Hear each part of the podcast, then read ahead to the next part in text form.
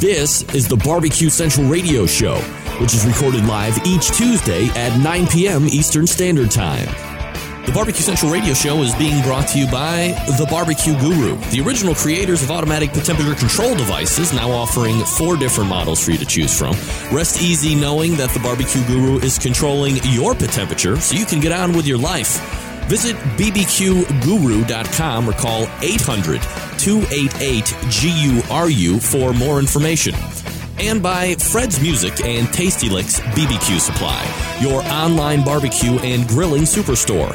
From cookers to grills, wood chips and chunks, and everything in between.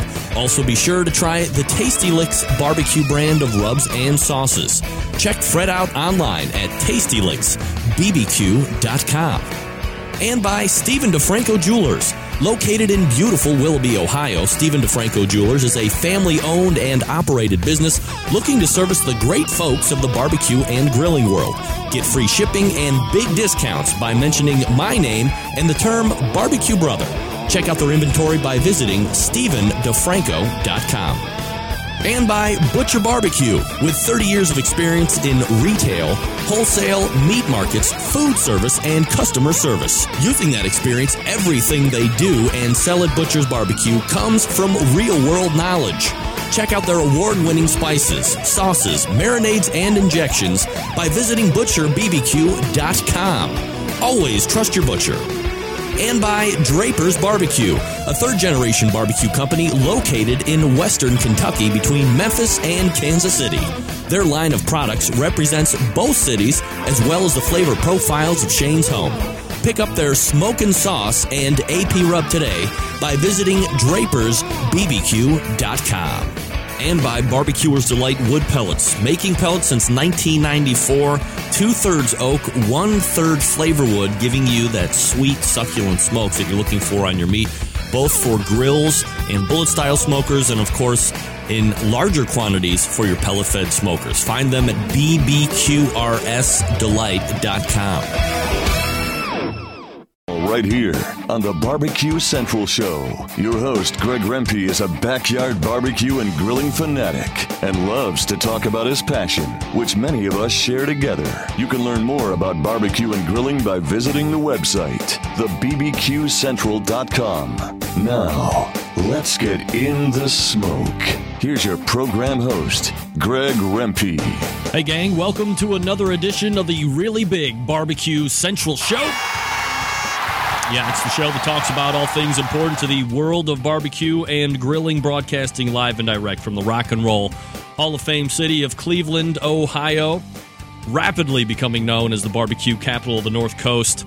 I'm your program host, Greg Rempe. Happy to have you aboard here on a Tuesday. This is what we do each and every Tuesday. We talk about live fire, we talk about barbecue, we talk about grilling whatever the case may be, if that is indeed what it has to do with, you're going to find it all right here on the Barbecue Central radio show. Happy to have you aboard here. Let me give you some contact information in case you want to jump in on the show tonight. You're more than welcome to do so one of two ways 877 448 0433 is the number to call if you want to jump in on the show tonight. Greg at the bbqcentralshow.com is the email address in case you want to jump in. If you want to do both, you're more than welcome. You can certainly try to do that.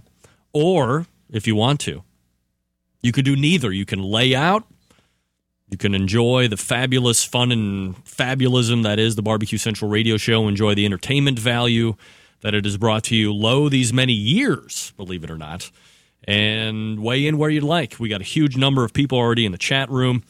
Obviously, waiting for John Markus to show up. But before John Markus makes his appearance next hour, we have a great two guests that are coming aboard here in the nine o'clock hour, coming up in about 12 minutes from now. He took Reserve Grand Champion over at the Sam's Club event this past weekend in Tampa Bay. Matt Barber, pitmaster of Hot Wachulas. And I love anything that has to do with Wachula because it reminds me. Remember? Do you remember a guy by the name of Dan from Wachula. Every time I hear Wachula, I think of Dan and phone calls and hyperbole and homoeroticism and all that stuff. So, not that Matt has anything to do with that, but he does have Wachula in his name, so we'll be uh, recounting this weekend's past events that took place at that Sam's Club competition and what second place means to him, and then, of course, moving forward. 35 past the hour, regular contributor to the show, Scott Roberts, will be joining me to review some new sauce and rubs that have made it out there on the market. Then, second hour, of course, executive producer of Barbecue Pitmasters, which has been renewed for a third season, John Markus, Emmy Award winning producer of television. You ever heard of The Cosby Show? Of course not. He's going to be talking about the show, audition tapes, uh, whatever I guess he is legally allowed by, I believe it's TLC that is taking the show on again. Whatever he's legally allowed to talk about, he has conferred with me and promised me that he will indeed be talking about all of everything that he is legally allowed to talk about. So a full two hours, jam packed with Emmy award winning guests and award winning competition cooks and star reviewers of famed internet blogging sensations, that being Scott Roberts of scottrobertsweb.com. There you go. All right, couple things to get into here before we start the interview portion of the show tonight. Uh, one, okay, so here's what I have to do because he's been on me relentlessly ever since I did the take on the fact that uh, is it called Bar- uh, Bigfoot Chasers or whatever it was called off air on his own accord personal emails, and I'm not going to get into them in depthly and intently. But you know him as a Yellow Nuts here on the show. His name is John Chips out there on the West Coast, said that he had undeniable proof that Bigfoot lives, that he reigns supreme, that he is alive. And I said, John, if you can produce said footage, pictures, whatever the case may be, I'm not going to sit here and say I wouldn't believe it if you have the definitive shot, if you have clear video footage, and that you're not in the middle of nowhere making awkward Sasquatch calls that sound something like this. Is that right? Sasquatch? He said, I'm sending it to you to Cleveland without a shadow of a doubt. You will. That was the Bigfoot call. And it showed up today just in time for the show. And he said, I will be eating my words. He will be expecting me to grovel for forgiveness because he has given me undeniable proof that Bigfoot exists. So, for your review, folks, this is what he sent me Bigfoot Ale. Sorry. Get that big stuff out of here. John, well, I applaud the fact that you want to send me alcohol, and I love that about you in a very professional way. That is not necessarily the proof I was looking for that Bigfoot exists. Okay? I mean, top men in, in Bigfoot industry say that porcupines ate Bigfoot and ate the bones too. So there's really no way of telling where this Bigfoot is. But a Bigfoot ale by Sierra Nevada probably isn't going to prove to me that Bigfoot somehow exists. Yeah, it's squatchy. I'm going to sniff this. It's definitely got a squatchy smell to it, whatever that means.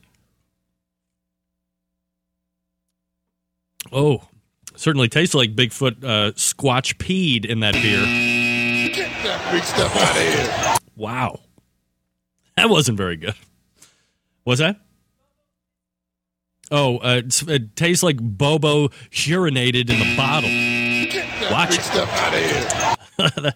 That's a little too refined for my beer palate. Let's say that. So, John, I appreciate you trying to get me in the belief that Bigfoot is real, but I will continue to maintain it's one of the worst shows. I'm actually going to talk to John Markus about how that is actually physically breaking down the, that show is physically breaking down the fabric of our society and sending us to hell in a handbasket as a nation. I will get his expert opinion on that. Uh, let's see here. Dana, folks, information you don't want to know. My gluteals are in pain of seismic and gargantuan proportions. I have continued to maintain beards for barbecue, but I have decided uh, because uh, uh, my wife bought the 10 minute workouts that I was also, I have 10 minutes to invest. If you don't have 10 minutes to invest, shame on you, but I do. And I did the cardio yesterday, and my inner thighs and buttocks muscles are seizing at this very moment. It's very painful to actually just sit down for crying out loud. but I will struggle through and I will be healthy. I took my before shot. I'm going to take my after shot like in 30 days or 60. Is it 60 days? 60 days. It's going to be great. The before shot looked really good. Just know that. Um, quick announcement here before we break away, just for a second. There's a new service that I just mentioned on both Facebook and Twitter. Maybe you don't have a smartphone, maybe you don't have internet connection, but you're a fan of the show and you want to figure out a way to listen to it live or when we're not on, when we are not on air live, uh, 9 to 11 a.m. You want to get replays of the show through the live stream. So all you need to do is this. There's a a company out there that approached me about making my online stream available through the phone. It can be a standard flip phone of cellular service, a smartphone, a text messaging device, a regular landline, a business. If it's a phone, if it has a dial pad, and you can dial these numbers 312 340 6760. Again, that's I think that's a local Chicago call. 312 340 6760. Somebody link that up in the chat room. You can dial in if you are stuck at work, if you are on a drive home. All you have to do is call into that. You will pick up the show live as it happens each and every Tuesday. And then off show hours, you get replays of the past six shows in their entirety. It's streaming radio right there on your phone. It does not have to be a smartphone, it just has to be a phone in general. And that is made possible by Zeno Radio. They wanted to team up with the premier barbecue and grilling radio show out there to press traffic, uh, to get connections, to make the show widely available to anybody across the world. All they have to do is dial the 312 340 6760 number. You can listen to the show anytime, both live and then archives off air as well. It's really a great service. I tried it out a couple different times. I got a lot of great reaction on Facebook for people that might not have the cutting edge technology, but they want to be able to stream the show because they're a second shifter or because they're an overnighter or whatever the case may be. And that, my friends, is going to be the way you can do it. So I want to thank everybody over at Zeno Radio for getting in touch with me and seeing if I was interested in taking part in that. Because quite frankly, I was and I did. So spread it around. 312 three. Uh-oh. Very unprofessional. 312 340 6760. Pass it all around. That's all you need to do. Of course, tune in radio as well. Tune in radio is where you want to go if you have the smartphone apps or, or the smartphone capability. All right, gang, let me tell you a little bit about my good friend Fred Bernardo over at Tasty Licks Barbecue. He's actually uh, just emailing in right now trying to figure out how he can get the show live and in person. Well, obviously, he's a, a big fan of the show, I think. But look, uh, we're dealing with people online all the time, and what's one of the most important things ever that you have to consider when you're talking to people about spending money on outdoor grilling stuff? You want to go to an online retailer who is trusted, who is well respected in the industry and you want somebody who has stuff that is in stock. You want somebody who is going to be able to ship to you promptly. And more importantly, is going to be able to provide service after the fact. There's nothing more insane, nothing more ridiculous than when you get a product, you think you know what it's all about. And then you go to set it up, and guess what? You realize you've overstepped your boundaries. You are not able to do exactly everything that you thought you were going to be able to do and quite frankly, mess. So, here's what you need to go. You go to tastylicksbbq.com. That's the new website, tastylicksbbq.com, and you peruse Fred's full inventory. One of the most vast, extensive, industry, a veritable cornucopia of barbecue and grilling products from grills, smokers, many different kind of smokers. Of course, there are big green eggheads out there. All of the staff out there very well versed in getting your big green egg up and running accessories after the fact, how to properly draft it when you're setting it up and firing up for the first few times. Anything that has to do with the Big Green Egg, they are the experts, but they sell barbecue guru products. Charcoal. They have their own lines of rubs and sauces. Again, a veritable one stop shop. Plus, they're having cooking classes as well. I believe, if I'm not mistaken, the owner, Fred Bernardo himself, trying out for season three of Barbecue Pitmaster. So here's what you want to do you want to go over to Tasty Licks bbq.com. That's tastylicksbbq.com. Check out their inventory order and be confident knowing that they have the stuff ready to go in stock, fairly priced, and ready to ship out to you quickly. Fred Bernardo at tastylicksbbq.com. We're coming back with Matt Barber of Hot Wachulas. Stand by. We'll be right back.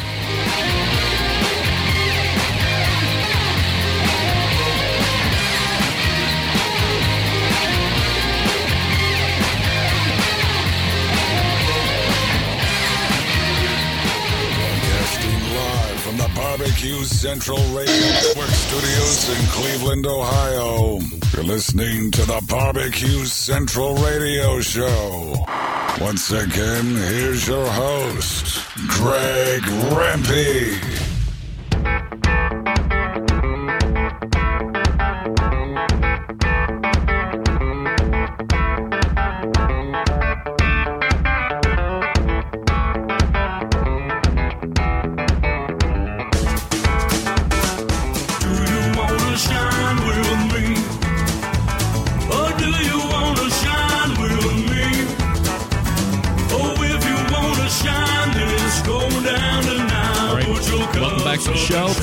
Past the hour, actually 14 past the hour. 877-448-0433. Greg at the BBQCentralShow.com is the way to get in touch with the show tonight. Go ahead and grab my notes here for my next guest. The Sam's Club National Tour, folks, got underway this past weekend in Tampa, Florida. 20 teams showed up. The top six advanced to the next round. My first guest tonight took reserve grand champion at that event. We are going to break it down right now. So go ahead, welcome first timer to the show, the pitmaster of Hot Wachulas, Matt Barber, joining me here on the show. Matt, how are you, bud? Good, man. How you doing? I'm doing absolutely fabulous, Matt. I appreciate you joining me tonight. Um, we'll talk about Sam's here at first. We got a number of other things that we can discuss. You know, you've had a few days away from the event now. If you could, give me a little recap of how the weekend went down for you, and was there anything out of the ordinary that you had to contend with during that cook?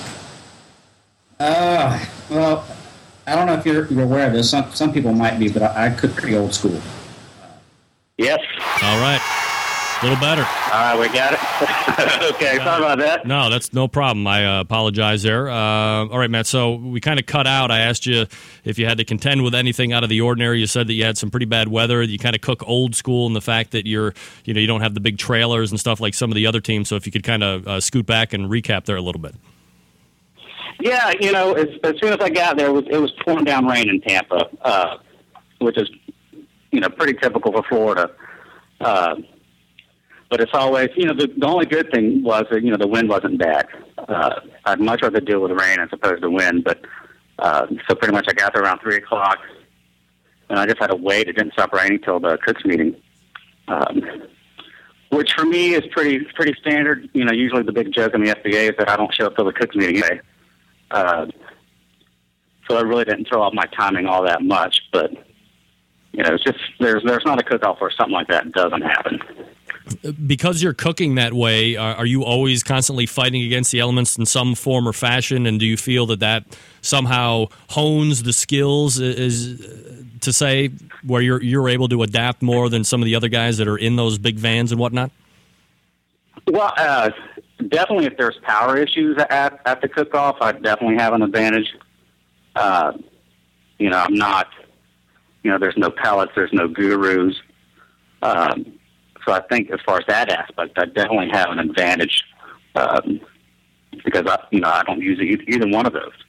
So it's, uh, you know, when something starts beeping or the lights go off, uh, it's not something that kind of freaks me out. Matt Barber joining us here on the show from Hot Wachulas. Uh, Matt, let's go ahead and break down the categories a little bit. Uh, first one that gets called in every competition, of course, is chicken, and you got a second overall. As you were getting ready to turn it in, run it down to the judges' table, were you very happy with how the chicken was, um, and and kind of how does that set the tone for the rest of the day?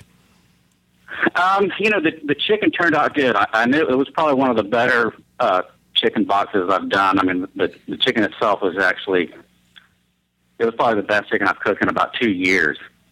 Um, Wow. You know, of course, of course, as most cook-offs go, it, it was done thirty minutes, forty-five minutes early. Um, so you know, and it's something I got to try and repeat. you know, repeat the next time. You know, finish it early, set it in the Cambro, um, and then sauce it and finish it up and, and turn it in. But uh, it turned out really well. Matt, when you're testing your food, whether it be chicken or ribs or pork, before you put it in the box, are you one of the competition cooks that likes to make sure that they're taste testing before they run it, or are you confident in the process that's taken place before, where you're not going to add a little bit of extra seasoning or a little bit of extra sauce? Um, you know, I used to I used to just be confident, and it, and it was it was probably a, an error on my part. uh, but I've gotten to the point now to where I I force myself to taste it, even, even if I'm running late. Uh, you know, the one thing that's hurt me with chicken in the past is that it's been a little bland. Um, so if I can, you know, I t- try to force myself to give me that extra time if if I need to dust it a little bit. Uh, to help fix it, or if it's too much, you know, I can adjust the adjust the sauce, maybe dip it again uh, to try and get rid of some of that, you know, salty taste. If, if, if that was my issue. All right, so you take second overall in chicken, so that's a great way to start uh, the calls for categories and get you in a good position for overall. Uh, ribs come around 16, so you know a fair drop off. Second, 16th, uh, there was 20 teams. Uh, how did you feel about your ribs uh, during the weekend, and do you think that they deserved a 16th, or did you like them better than that? Um, of course, I'd say I like them better than that, but uh, you know, ribs for me, uh, as far as the KCB contest, have always been a uh, a struggle. Uh, just just because of my my time frame, how I have it set. Uh, you know, I do majorly I do FBA contests where you have an hour in between turn-ins. Uh, so with the KCB, when you have 30 minutes, you know, I'm, I'm working on chicken when I'm usually baiting my ribs. Uh, so it, it's one of the things I need to work on. I mean, they, they needed to be more tender. I, I needed a good 15 more minutes on them.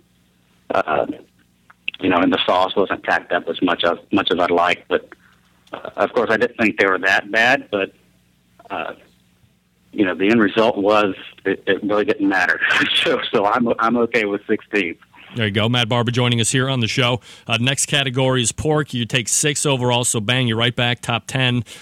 How did you feel about pork, and was it deserving of a six, or should it have been better, or perhaps did you not feel that good about it?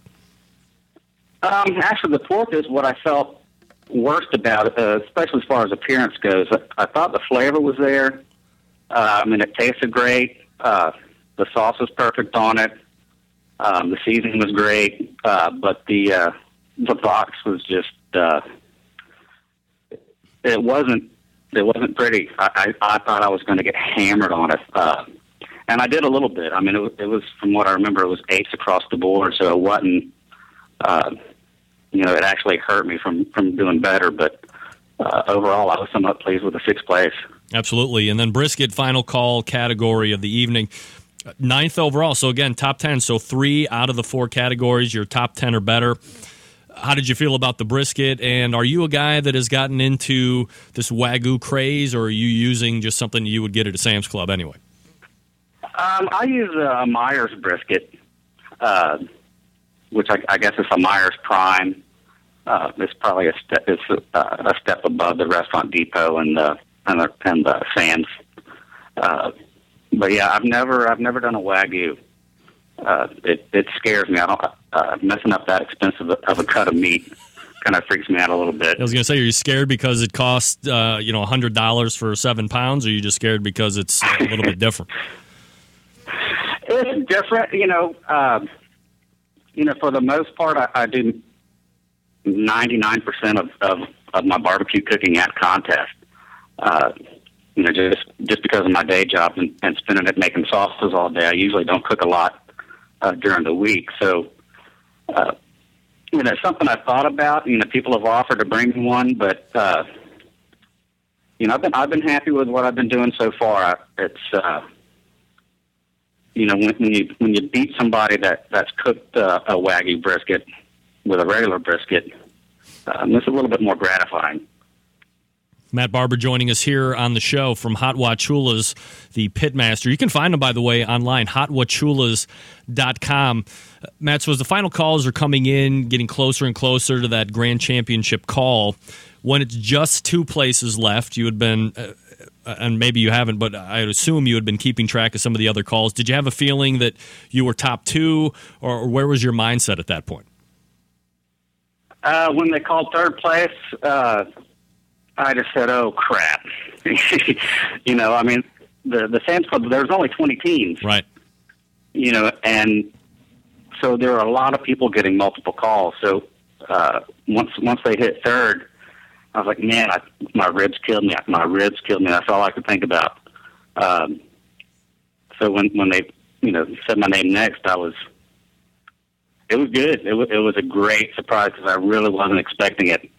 You know, uh, So- it was it was uh, it was cool. So let me ask you that's this. About, that's about all I can say. Yeah, I mean, so let me ask you this, Matt. Uh, reserve grand champion, obviously great. Second place in any competition is wonderful.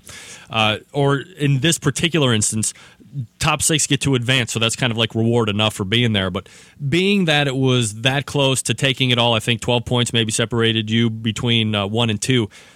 Was there any twinge of disappointment or that you were this close that you go away kind of thinking, man, if I would have done this or I would have done that, I could have had that top spot? Well, no, I've, I've never, I've never cooked contests like that. Um, you know, a lot of people they'll get upset and uh, you know they'll blame a judge or like, man, this guy screwed me over on a score. Or um, I try and view that view it as a learning experience. You know, uh, you know, I, I know now. I don't do a whole lot of KCBs. I mean, I probably do two to three a year. Um, but but but I try and take a a lesson out of it. You know, I know now to you know, I want to put my ribs on a little bit earlier. I want to give myself a little bit bigger window. Uh, you know, I, I try and view it as a lesson to try and do better next time. All right, Matt. So let me ask you this. You will be in the regional event. Top six get to move on. Does finishing so well this past weekend give you any extra boost of confidence for the next round? Or is it all individual for you, just one at a time? One isn't really going to help you win or lose over the next one? Um, it is a big confidence boost for sure. I mean, this is uh, my best finish in any KCB event. Uh, so it, it's definitely a, a confidence booster. Uh, you know, I'm just going to try and do better next time. You know, it's, uh, you know, with this, the goal was, you know, basically trying to get in the top six to move on. Uh, and of course, getting the reserve was, uh, was great. Uh, but, you know, it's, uh, you know, we've got, a, I've got a contest this week in Haines City, an FBA contest, uh, where I'm trying to defend. I got a reserve grand champion there last year, so I'm trying to, to defend that and try and do better again with that this week.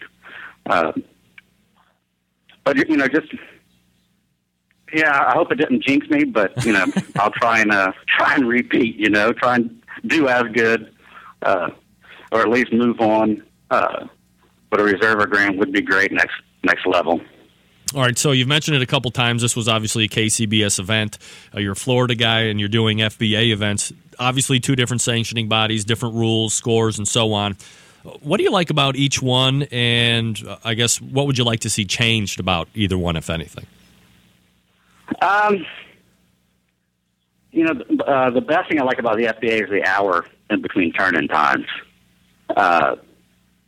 I mean, uh, being a solo cooker, uh, it, it's a huge help. Uh, you know, the only the only downside to the FBA is they don't drop a low score out. Uh, so if you have one judge that doesn't like your stuff, you know, it could really hurt you. But you know, at the same time, I understand if you're a judge, you want your judge, you want your score to, to count. But that's the only issue I have. I mean, because it, it's burned me a couple times, but you just kind of uh, live with it. Uh, you know, KCB, the garnish thing is a little bit weird. Uh, but the FBA has the same thing. You're basically you're basically garnishing it garnishing it with meat. Um, but uh, I, I do wish that the KCB had an hour in between turn-ins. That would be awesome. Matt Barber joining us here on the show. HotWachulas.com is the website. You know, I think what's kind of unique about you, Matt, is you know you're more or less a one man operation. You see other teams that have three or four or more people in camp. Do you like flying solo, or would you be open to taking on another set of helping hands if you could get that? I'm not talking about the guys that just want to show up and drink your beer, but I'm talking about people that might actually help you in a culinary sense. Um, you know, I, I do have some friends occasionally come and help out at, at you know different contests. Uh, you know, I've got people that come out for the for the Pig Fest, which is a KCB event here in Lakeland, um, just due to the size. Uh, and I've cooked with people in the past. Uh, I'm totally open to it. It's uh, you know the one thing I do like, uh, you know, cooking by myself is, you know, there's always that when you have multiple people on a team, and they're each cooking a category. If somebody does bad in chicken, then they get all the blame. Uh, you know, me, I, I can blame myself, but I can take credit for everything at the same time. Uh, but I, I am open to it. It'll it'll happen. I'm I'm cooking a couple contests here in Florida uh, coming up where I'm going to have uh, some help with me. Uh, so I, I think it'll be a good thing. All right, Matt, we got a couple minutes left here. I apologize for the, the technical issues up front there, but you know, a lot of people are on the circuit for various different reasons. Some teams are out to win team of the year, some want to promote a sauce or a rub or a restaurant, some want to pimp out the cookers that they have made for them. What gets Matt Barber out onto the circuit each and every week? Um, well, of course, you know I, I have a bottling company, so so part of me getting into this uh, uh, into the competition circuit was uh, primarily to promote my sauces and uh, promote my uh, co-pack and contract packing uh, services that I offer. Uh, but you know, it, it's it's a it's a tough crowd. Uh, you know, to have another team you're competing against want to give you their sauce. Uh, you got to build up pretty good uh, trust with them. So it's taken a while, but I'm finally starting to pick up some of, some of the business from it. Uh, but it seems lately I'm getting a lot more competitive with the actual cooking than than I have in the past. So, do you think you would point to do more competitions then during the course of the year, or you just kind of see where it takes you? Um, I'm going to do a lot more. I'm, I'm probably booked to do over 20 this year.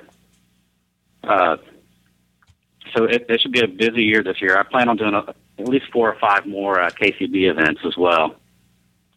Matt Barber is the pitmaster of Hot Wachula's barbecue team, moving on to the next round for the Sam's Club Tour. Matt, I know we didn't get to a lot of the stuff that I actually wanted to, but hopefully we can uh, reserve you back for another uh, segment or two. We can talk about actually Hot Wachula products and all that good stuff. But continued success to you, and I really appreciate you coming out tonight. Hey, man, I, I appreciate you letting me on. I, uh, I pro- apologize for my computer issues, but uh, thanks again. Anytime. All right, there he is. Matt Barber from Hot Wachulas. Love the name Hot Wachulas. We'll talk about that for days on end. And that is a uh, reserve grand champion. So if you listen to Whiskey Bend Barbecue in the Pit, you probably heard Chad with Joel Van, who was the grand champion of, and that's a Good Buddies Barbecue. We'll get into the results of the Sam's Club tour at the top of the second hour before we get into John Markus. Hey, gang. But that Rempy was uh, whoa! What is Fred's doing right there? Let's You know, uh, let's get out of it. Uh, but we will talk about that at the top of the hour uh, before we get into John Markus. But again, that was uh, Matt Barber from Hot Wachulas. Love Hot Wachulas. Say it all day long and twice on Sunday. All right, gang, a quick reminder before we get in with Scott Roberts from scottrobertsweb.com. Look, one of the things I'm trying to do with the show, align myself with people who are similar in mindset, not happy with the status quo, not afraid to get outside the box and take chances, not afraid to take input from their customer base, or in my case, listener base, audience, whatever the case may be, and continue to press the envelope forward, to continue to move this whole industry ahead time and time again, perhaps even farther than we ever thought possible. And that's why I like to make sure that I am recommending first and foremost a guy that you should trust, not only because he's a butcher, but he's a sponsor of the show. Dave Bouska from Butcher Barbecue, that's right. Uh, custom customers have been asking him to make all of these great new products. He's got uh, one now, like the prime injection for the beef. He is an award-winning barbecue cook, taking third last year for Team of the Year in 2011. He has got a line of products, honestly, and I'm not just saying this because he sponsors the show, that is second to none. If you like sauce that is sweet with a great flavor profile, with just the right amount of heat, that goes great on anything. You could actually use it for brisket. I use it exclusively on chicken and pork and ribs. It's one of the best sauces ever. But his rubs are absolutely fantastic, especially that uh, honey barbecue rub. And you have the premium barbecue rub that he makes, that salt and salt, because I love salt. The steak and brisket rub. And then, of course, uh, he has a number of other items like the regular beef injection, the pork injection. If you're in the competition scene and you want to make sure, maybe you're not happy with the scores, maybe you've seen some other people use this stuff, don't be afraid. Jump right to the website, butcherbbq.com. That's butcherbbq.com and order yourself up two pounds of everything. Because here's another thing you don't have to worry about outrageous shipping costs because right now, all shipping rates have been set. Orders that are $55 or less, your shipping cost will be $7. All other orders will be $9. So anything over, you know, 56 and above, $9. So order as much as you want. And as long as the weight is, uh, as long as the order total is $55 or less, you're going to be at a flat rate of shipping of $7. It's just another way to trust the butcher. We're going to have Dave on again very shortly to talk about uh, all sorts of cool butchery stuff. But first and foremost, head on over to butcherbbq.com, raise your competition barbecue up, and for a guy like me, raise your backyard barbecue up. It's butcherbbq.com. We're coming back with Scott Roberts. Hold on.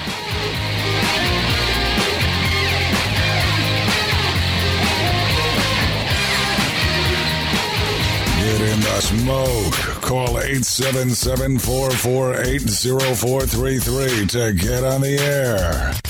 Now, here's your host, Greg Rempe. Big B,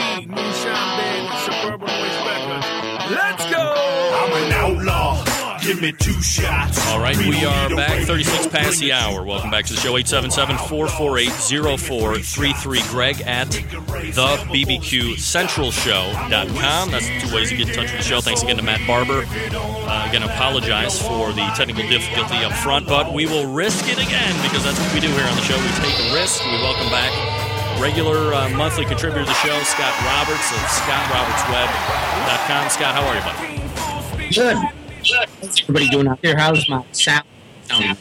Um, we're repeating a little bit. I think you have headphones or something. Look at that. Okay. How about now? The the mic repeating now? No, not too bad actually. I think we're doing good. Okay. I just turned the volume down a little bit. Hopefully it'll uh, get rid of those problems there. All right, so uh, we get to see a handsome Scott Roberts from ScottRobertsWeb.com. Before we get into the products that we're going to be reviewing or that you're going to be reviewing tonight, how about a little information on what's happening at ScottRobertsWeb.com right now? Uh, finally, getting back up to speed with a lot of activity. Of course, I think the big news in the chili pepper world is there is a new world's hottest pepper with the Moruga Scorpion. What? And I just recently interviewed the seed supplier of that pepper. Very comprehensive test, very controversial for some reason. I think there are just a lot of sour grapes for the past, uh, I, I guess, past growers who are in the record books. It's not Guinness certified yet, but I imagine it will be pretty soon. Now, just remind us a little bit because you are the pepper expert. What was it? Used to be like the ghost balut chili pepper, and then it was the spider scorpion death poop uh, thing. And now it's this one. That's enough. What what is go, what was the one previous to this one you're talking about? The Trinidad Scorpion Butch T. Right, and that was a that, we like that one because it was one that grew and it was like natural. Uh, this one is not any type of uh, weird hybrid type pepper that we're that's going to be taking the new record. It's not. I, I would say it's very closely related to the Moruga scorpion, but it is a stable uh, kind of strain. It's not any weird, you know, combination of two or three different peppers put together. It's uh, very consistent the way it's grown. I'm not an expert as far as the DNA and the genetics and everything like that, but overall, on average, it ranks hotter than a Trinidad scorpion, and it also has become the first chili pepper in the world to have one pod rate over 2 million Scoville units. That's pretty damn high. Yeah. So has Scott Roberts actually ingested one yet? And if you did, what does it do to your person?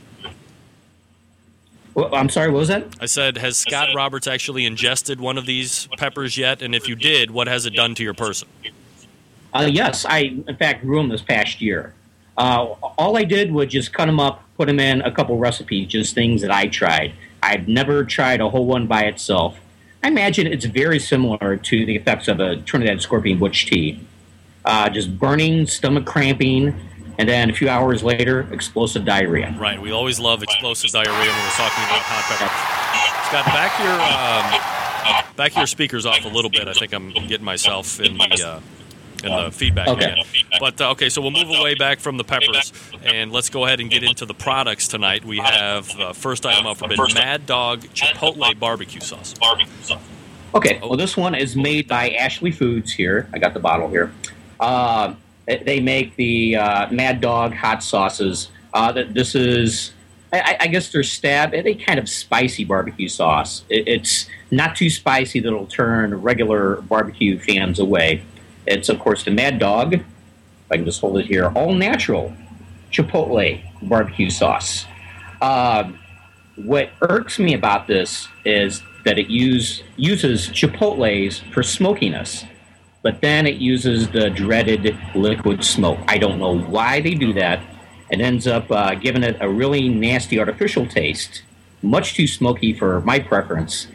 And it, it, just, there's no need for it. I prefer the natural smokiness from smoked chili peppers, um, and of course, natural smoke flavoring too. Uh, if it wasn't for that, it might be a decent sauce. It's a very sweet, rich, tomatoey sauce. But because of that overabundance of smokiness and the artificial smoke, liquid smoke flavor, I cannot recommend this. All right, so what are we looking at as far as size and price point? Where can you get it as well? Okay, it comes in a 12 fluid ounce bottle.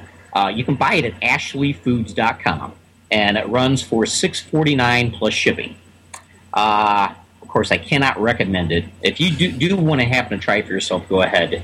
But on the scale of one to five, I would give this a two, which would be an oven baker rating. Oh my lord, one of the worst ratings you could ever get. Have we had a one yet? Have we had like the worst rating you could possibly ever have? You We probably have. I would have to look back in your archives to see what it was. Yeah, I know we've had a couple oven bakers. So uh, Mad Dog Chipotle gets to earn an oven baker rating as well. And again, you can find it at ashleyfoods.com. Uh, Sucklebuster's original barbecue sauce is up next. Now, I actually know the owner of this company. I have tried some of his rubs, but not the sauce. I'm very anxious to hear what you think about this. Okay, I don't have a bottle of the sauce in front of me. It's at my girlfriend's house right now. But I, I could tell you it is a very, very good product. Well, good close up on me there. Sorry. Um, it, it's it's just an all around good, all purpose uh, utilitarian sauce. Uh, and it has a, a lot of the sweetness and richness, and uh, the, I guess the deep, bold flavors that I like. But it's not going to blow you away. It's not going to make your when you smack your mouth all that sugariness and molasses, uh, all those kind of tones. It's not going to irritate you. Uh, it's good on just about everything I tried it on. Uh, smoked sausage, hamburgers, uh, ribs, uh, chicken. Uh, so it, it- it's just all. It's a very good all-purpose sauce. Uh, really, not much more that can be said about it. Just uh, try it for yourself. Uh, you could find it at sucklebusters.com, and it's available in a 12-ounce container for $6.99 plus shipping. All right. And of so course, uh, now, is this something at uh, 12 fluid ounces and seven dollars? Is something, given the flavor profile and how well you said it works, is something you want to recommend to people, or, or, or I guess the better question is, what kind of a rating are we getting here? Boy, getting some feedback here. Uh, repeat that one last time, please. Uh, I said, is this something that we would be looking at as uh, given seven dollars as a price point, 12 fluid ounces, uh, or perhaps is the better question, what kind of a rating is Scott Roberts giving it? Uh, very good rating. I would give this a reserve grand champion. Oh wow, that's four out of So four. it ranks four, four and a half out of five. Very good. product. So I, I think it's definitely worth it for the twelve bucks. What roughly? It, just depends on what shipping is for you. All right, and uh, now, you know, that's a different discussion for a different day. All right, Scott. Uh, so the final product for this evening is a Rubio Spice Company Grillers rub. We always add a rub towards the end of this whole explanation of uh, sauces because rubs and sauces go very well together. What did you think about the Rubio Spice Company? Uh, very unorthodox. Uh, here's the bottle there. I happen to have it. Um, it's not what I thought it would be. Uh, I tend to like sweeter things with pork and more savory stuff with beef. Uh, the predominant flavor in this is lemon pepper. And I guess maybe 15 years ago, my early 20s, I was a big fan of it back in the 90s. uh, I quickly grew tired of that type of flavor, and I never really looked back. So the just the really tart, lemony, peppery type tones, I've never been crazy about. So I had my presumptions that whenever I try this, I'd try it out on beef. I thought, well, it's kind of more at the savory end. I, I don't think it'd do so well on pork. Did not go well on beef at all. Uh, I tried on a slab of ribs, and for some reason, the lemon flavors just kind of dissolved. It really mellowed out, and more of the sweetness came through. Now, whenever you go to smell the bottle of this, the, the jar, you open it up, it's very kind of salty, savory, a little bit of sweetness comes through. You taste it by itself, it's just a pure sour lemon blast, and not like a, I guess, a lemon candy. But of course, after it's cooked, the flavors will just meld down in there, and it's, I guess, for something off the beaten path on something like ribs, it's actually not half decent. So, or not, it's pretty half decent. I guess that's the way to say it. All right. So uh, I, I guess I would have to marginally recommend this product. And you can find this one at rubiospice.com. It comes in a 3.75 ounce container for $3.99 plus shipping. And for this one, I would have to give a backyard griller rating, a 3 out of 5. All right, so not bad. Three out of five is fine. Uh, I've actually had chance to try this particular rub, and I think your flavor profile notes are dead on. And I guess what I because I tried it on steak when I was talking, I, I was dealing with Nathan from Rubio Spice Company, and he had said, "Look, it's it's not a, a necessarily an issue of you want to try this on." Uh, your traditional barbecue meats, not pork butt, uh, not ribs, as you had mentioned, but get it on beef and grill it. Put it on steak, put it on hamburgers, your veritable uh, traditional grilling proteins. And when I put it on there, maybe because it's hot and fast and I didn't have time to kind of uh, cook and meld into everything, I have never been one that has been interested in sweet and beef, whether it be a brisket or whether it be a steak or whether it be a burger. And I was wondering if you happen to, to find the same thing at all. Yeah, for, for the most part, I tend to lean towards the more savory side. Salty, garlicky, that end of the flavor spectrum. Now, I, I don't care for sweet and beef hardly at all. All right. But it, it just ironically, I happen to like it on ribs. It was on the smoker for three and a half hours. It just blended in well. Uh, I, I would say for the real quick and hot type grilled things, steak, burgers, it just didn't didn't work for me. All right, so uh, let's quickly review again. We had the Mad Dog Chipotle barbecue sauce. Uh, that one uh, we can't uh, recommend at all. That was one of the worst things we've ever tasted, right? Uh, not one of the worst, uh, I but I do not recommend it. All right. Uh, and then we have the Suckle Busters original barbecue sauce. So that was getting four out of five. Uh, briefly recap some of the, the highlight of the flavor profiles that you like. Uh, very, very well balanced. It, I, I know a lot of people tend to like things more vinegary or more sweet and rich and molasses like. Uh, to me, it's just a good, I, I guess, uh, I don't know, harmonization point for all those kind of flavors. So you're probably bound to find something that you really like. And then the Rubio Spice Company Grillers Rub. Again, three dollars, uh, not three dollars, three dollars ninety nine cents for uh, about three and three quarter ounces at RubioSpice.com. Uh, some of the things that you liked, some of the things that you didn't like. Yeah, yeah. Uh, so I, I would consider this to be experimental in nature, not for the company themselves, but just for anyone who might want to try to cook with it. I don't know. It, it, probably your mileage may vary on this. Uh, I, I did not find it working well on beef at all. All right, Scott Roberts joining us here from scottrobertsweb.com. Uh, Scott, what are you going to be uh, reviewing here upcoming? And are there any hot sauces that some of the barbecue people might like to be on the lookout for? Any ones you might have tasted recently that you could recommend? Quite a bit. Um, one that's been around for quite a while, and I've been friends with the uh, creator of them, has been Jack's Tailgaters. Uh, you can find it at jackstailgaters.com. He has a lot of things that are off the beaten path, like a pineapple orange habanero sauce. Uh, from the sound of it, it might sound a little too hot, but it's not. It's a absolutely wonderful finishing sauce for really grilled light meats, uh, chicken, shrimp, uh, It's so sweet and so flavorful. Uh, it, it just packs the right punch, uh, heat wise, but it, it's just an incredible sauce. He also makes a raspberry chipotle sauce that's just out of this world. And is Jack's So I- I- Tailgater I the manufacturer for the or is I he the retailer? no, Is, is Jack's Tailgater the retailer or is he the manufacturer? the manufacturer. All right. Any other uh, tidbits that we should be on the lookout here uh, before I cut you loose, Scott?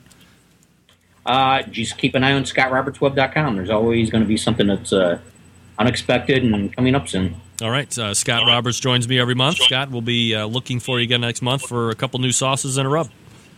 Okay, sounds right. good. Thanks for coming on Greg. tonight, Scott. A successful uh, video attempt, I think. We're trying here, folks. We're trying to get you integrated with some of the top people in the industry. Um, John Markus has just checked in. His plane has landed. Cutting it close. He's uh, the keynote speaker over at the National Barbecue. Is it the NBBQA that's happening out there in San Diego? I'm not there. I can be hired out to be a spokesperson. You want me to sell product? Get me out to the NBBQA. I'll move product. My uh, appearance fee is nominal. Nominal. Abominable. Folks, quick reminder about the longest sponsor of the show in any form or fashion. We know them simply as the good folks over at the Barbecue Guru out of Warminster, Pennsylvania. Now, I've gotten from top men over at the Barbecue Guru that there is a new product that they are just working on the final stitches of. And soon enough, Barbecue Bob Trudnak will be back on this show to announce one of the ultimate new gadgets out there in the automatic pit temperature control devices. It's going to blow your mind. And again, finishing touches happening right now. Barbecue Bob will be on shortly, potentially even next month, to introduce the newest part of automatic pit temperature control technology. But while we're talking about it, let's go ahead. Let me quickly remind you of the four pieces that they have in their automatic pit temperature control stable as we speak. One is the Procom 4 wireless unit. Now, maybe you're like me, you're somebody that is constantly moving around. You don't want to be stuck to the cooker. You want to mingle with some of the neighborhood ladies and gentlemen. They're asking you what you're cooking. You say, hey, don't, I'll be more than happy to uh, get you around and uh, show you everything. But let me quick and show you this Procom 4 wireless unit. I can control it wirelessly. I can make adjustments right to my pit temperature from this handy little device, and I can roam up to 600 feet away from the cooker if I want to, to get a beer or snack inside the house or whatever the case may be. I also have the CyberQ 2 unit. I have a DigiQ. And then, of course, the thing that has revolutionized automatic pit temperature controls fully here over the last couple months and into the new year is Party Q. Party Q, $129 entry level into automatic pit temperature controlled device luxuriousness. It attaches right onto your cooker, whether it be a ceramic style, whether it be a Weber Smoky Mountain style cooker. Also, will go on the kettle grills as well, so you can get your particular make and model of those styles. And for $129, your entry level in is right there. It runs off of AA batteries. It's extremely portable. It's going to travel with you no matter what. All you have to do is remember to bring extra batteries if you're going to be doing extremely long cooks. You're going to get 40 hours out of a set of batteries anyway, so that's going to be good for at least three or four cooks, depending on how you're doing it. Maybe not hot and fast like patio daddio. Maybe traditional, whatever the case may be, Party Q is right for you, and you're going to find them two ways. On the internet, thebbqguru.com, or you call them toll free, 800 288 Guru. Let's wrap up the first hour. Stick around, we'll be right back. Big name interviews, advice on cooking brisket and ribs. And the only host willing to share his honest opinion on all things important in the world of barbecue. It's the Barbecue Central Show.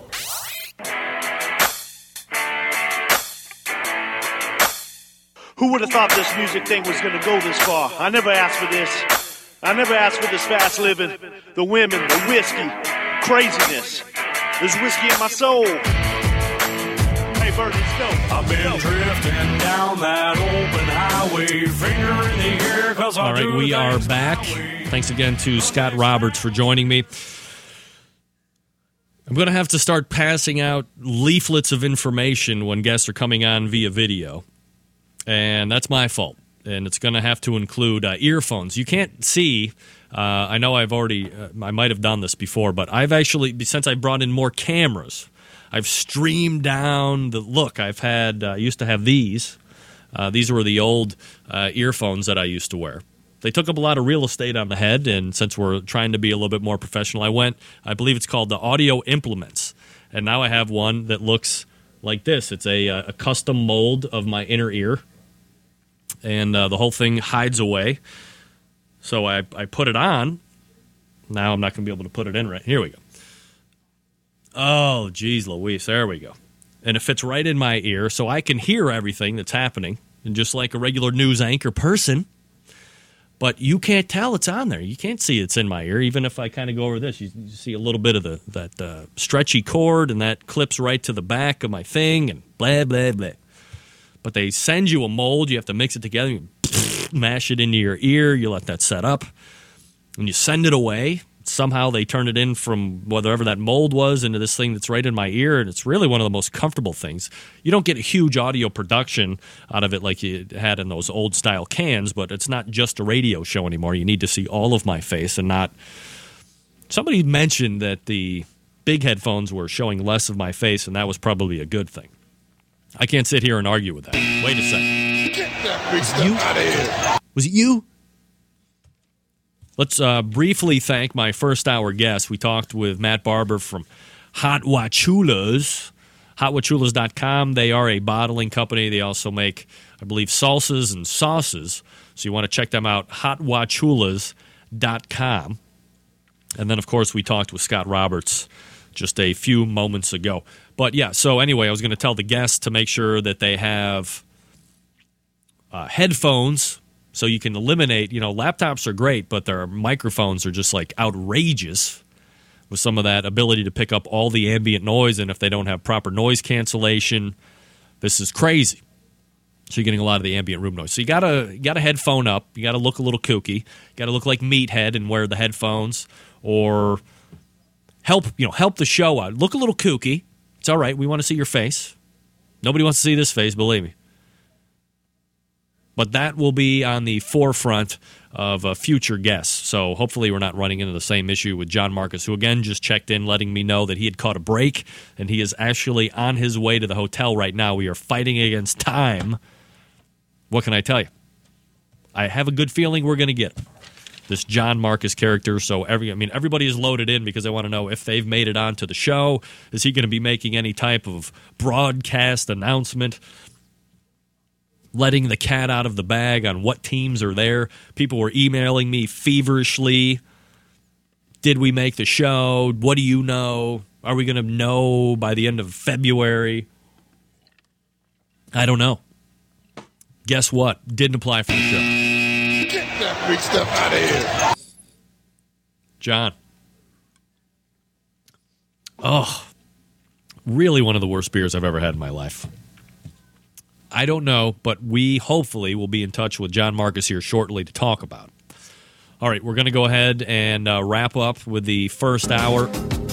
Once again, thanks to Matt Barber from Hot Wachulas, and thanks to Scott Roberts from ScottRobertsWeb.com. A great website to keep up with, by the way. Uh, you are listening to the Barbecue Central Radio Show. We're going to come back with the second hour right after this. Hopefully, John Markus at 14 past the hour.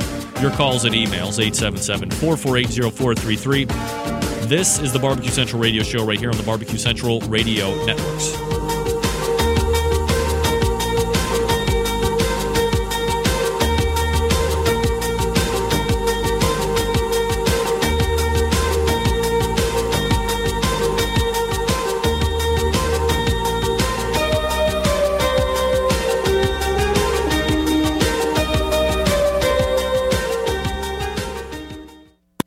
Hey, this is Helen Paradise from SoCal, and you are listening to the Barbecue Central Show. From my heart and from my hand, why don't people understand my intention? Happy to have you aboard here for the really big barbecue show. We cook because we have to, and we grill because we want to. Fine. How's it going? You have a great show. I'm a big fan. So what what what seems to be the problem here? This man looks like he's dead, and he's in the in the crackle. Charbono! It's all about the Charbono, dude! Succulent fish. What? He ate 54 wieners. But listen, Lavernius, shake a face. I'm shaking like a dog shit peach seeds. You could use it to fight off creeping marauders looking to take your steaks off your grills. I just like being anywhere with Junior, Senior, and Diva. Sounds like a whole other type of movie. wow. Yeah, really. keep it hot, keep it clean, keep it lubricated. We have top men working on it right now. Ooh, top men. All right, just like that, we are back for the second hour.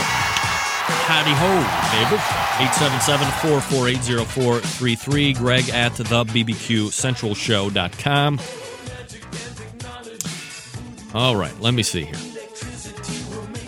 Blast through some email here. That was Scott telling me we're going to try video. That kind of worked. Fred Bernardo running how to see the show.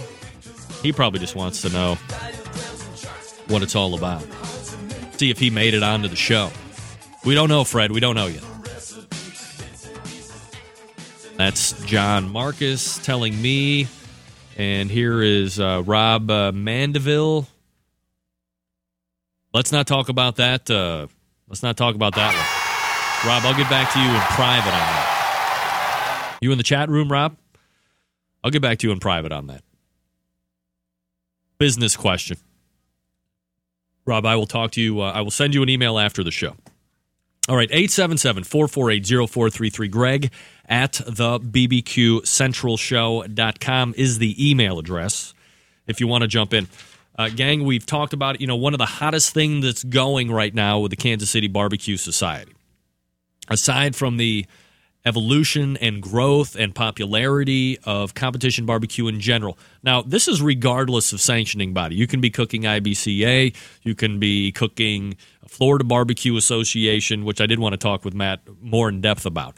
Uh, also, Kansas City Barbecue Society. And then, of course, you have all of these various sanctioning organizations, sanctions, sanctioning organizations, or barbecue societies, not necessarily sanctioning events of their own like a NEBS, a New England Barbecue Society, like a Mid Atlantic Barbecue Society, like Great Lakes Barbecue Society, like Iowa Barbecue Society, like the Des Moines, uh, not Des Moines, uh, but the Boise, Idaho Barbecue Society, uh, the High Mountains, the West Coast Barbecue, whatever the case may be.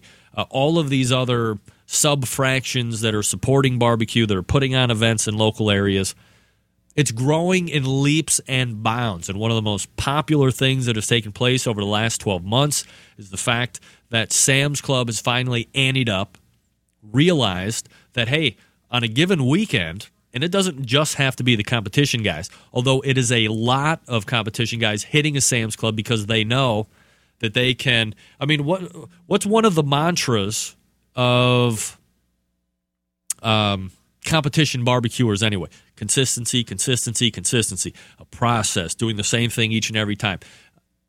When you get to a Sam's Club, there is that familiarity on I'm going to be able to get this kind of meat. I'm going to be able to get this many ribs and this many pork butts and a cryovac. It's very normal whether you're out in the middle of uh, Maine, whether you are in the southeast panhandle of Florida, whether you're in the midsection of Nebraska, or all the way out onto the west coast. If there's a Sam's Club there, you are going to be able to find exactly the same. I guess for the most part, regions may vary, but for the most part, you are going to be able to find exactly what you can find in one part of the country that you're going to be able to find in another part of the country. And that's why uh, there was such an invigoration and such a rejuvenation and, and, growth in popularity when Sam's Club decided to step up and get into this whole sponsorship of uh, this Sam's Club tour or series. Can we call it a series, a Sam's Club series, because it's happening during the calendar year of Kansas City Barbecue Society anyway. Now, there's been a number of questions as registrations were opening up. Do I have to be a member? Do I not have to be a member? Is there a waiting list? Is there not a waiting list? All things that we covered here a number of times on the show. But here's what you need to know. Yes, you absolutely, you absolutely must say or must be a, a KCBS member in order to take part in the Sam's Club.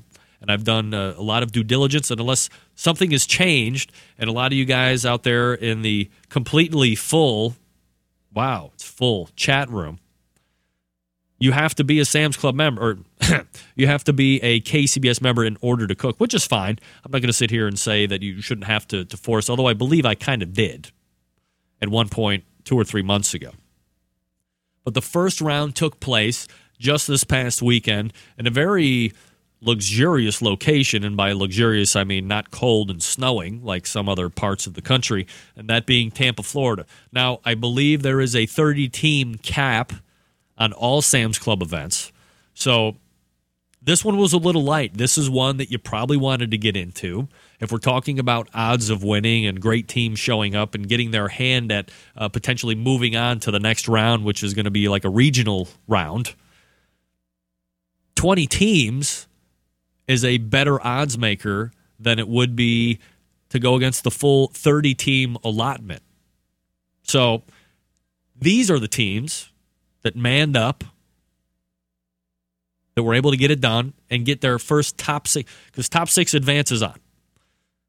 So, in no particular order, actually, I'll go ahead and go from first to sixth because I can count backwards. Grand champion, who you heard on Whiskey Bend Barbecue in the Pit, uh, Good Buddies Barbecue. Uh, Hot Wachulas, Matt Barber, Reserve Grand Champion. Ladies and gentlemen, don't know if you heard, Dr. Barbecue Ray Lampe, third overall. What? I'm going to put a star next to that one. So I got something to say about that. Uh, Big Papa's Country Kitchen in fourth, Dana Hillis, I believe.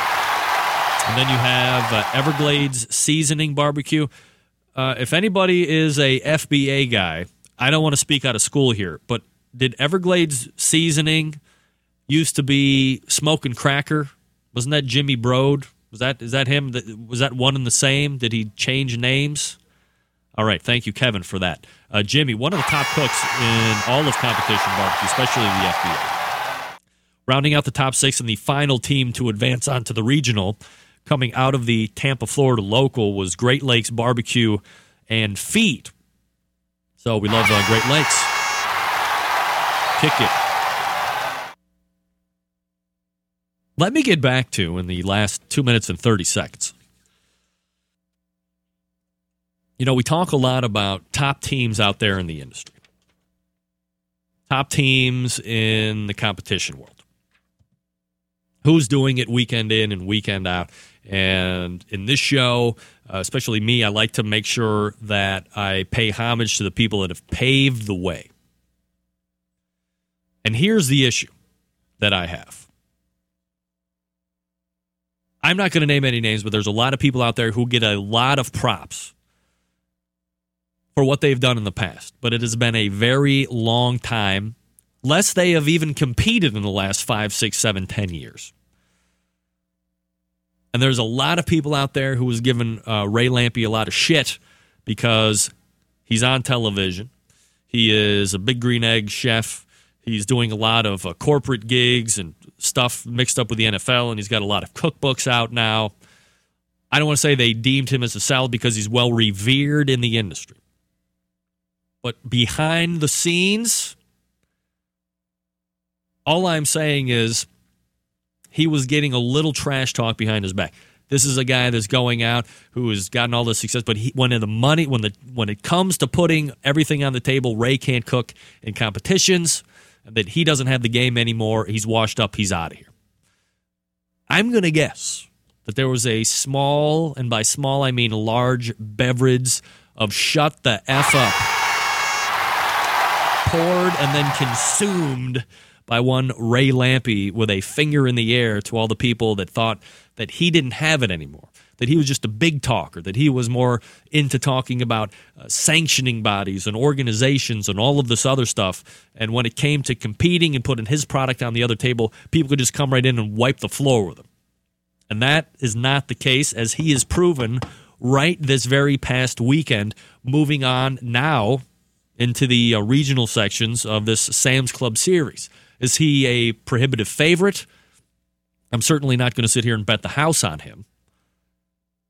Is it gratifying to me to see somebody who has uh, been part of a, a trailblazing group kind of swing back into it and show that he's still got the tools and the goods to win uh, and, and get high calls in a competition and finish very well overall? Absolutely, it does. I love it. I love it to no end. Congratulations to Ray Lampe and the other five teams that moved on as well. All right, let me look here real quick. I got an email. All right, no problem. I'm good with that. You go ahead and weigh in. You tell me if you thought Ray Lampe was overrated and you have to eat a little crow. Because right now I'm going to talk about Shane Draper. Now, Draper's Barbecue is a third generation barbecue company located in western Kentucky in between Memphis and Kansas City. Shane Draper has created a line of products that represent both cities as well as the flavor profile of his home. Draper Smoke and Sauce, a balanced blend of spices that marry savory, sweet, tangy, and some heat in a flavor profile that is just at home on the competition trail as it is in your backyard. Now, Draper's Barbecue also has a very versatile rub, simply known as AP Rub. You know, you've heard me talk about it for weeks. The AP, short for all purpose, is a balance of savory, salty, sweet, and heat, and it makes a great flavor enhancer on any protein. But look, it can be used on pro popcorn, french fries, salads, chicken wings, onion rings, Chex Mix, baked potatoes, and in dredges for frying fish or chicken, whatever the case may be. Let's be honest. Let's cut right to the chase. Your only imagination, I'm sorry, your imagination is its only limitation. It's good on virtually anything. Now, look here smoke and sauce and AP rub are great on their own, but they were designed to be used together like lovers, ladies and gentlemen. That's right. The dovetail of two flavors makes a completely different and complex profile that keeps the judges thinking about your entry long after you've turned it in. You can find Draper's products at these three trusted retailers drapersbbq.com, the main website. You can also go over to the guys that started the bacon explosion, been on this show a number of times, bbqaddicts.com, or you can check them out at bbqproshop.com. All Draper's trusted resources. You can also find Draper's Barbecue on Facebook and Twitter. Shane always available for questions and cooking advice. Now, maybe you have a local store you want Draper's Barbecue products in. You can send Shane an email at info at drapersbbq.com. They're always looking to add new stores and new markets, and your tip could lead you to earning some free swag. Now, be on the lookout, folks, for Draper's Barbecue's newest product called Mood Enhancer. This rub was built to make anything that ever moved taste better. From brisket to tri tips, steaks to hamburgers, this rub has it covered. Mood Enhancer has very little sugar. It's low in salt and stands up to low and slow cooking as well as hot and fast. And stay tuned here to this very show for the exclusive release date coming very soon. Draper's Barbecue, when they say three generations of pride and flavor in a bottle, you know they mean it. DrapersBBQ.com. Loved, loved having Shane as a sponsor here on the show. All right, we're going to step back. Might have to vamp a little bit for uh, Markus, but stick around. We will be right back. Live from the Barbecue Central Radio Network studios in Cleveland, Ohio. You're listening to the Barbecue Central Radio Show. Once again, here's your host, Greg Rempe.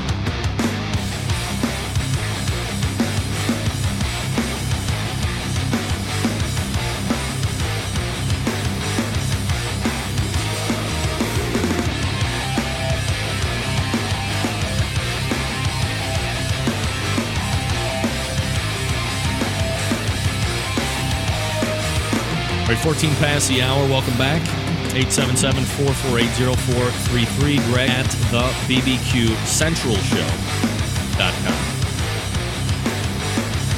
Chad Ward weighing in from Whiskey Bend Barbecue. Good rant. Was pissed to lose to Ray. I thought the same thing you said. Please don't repeat that.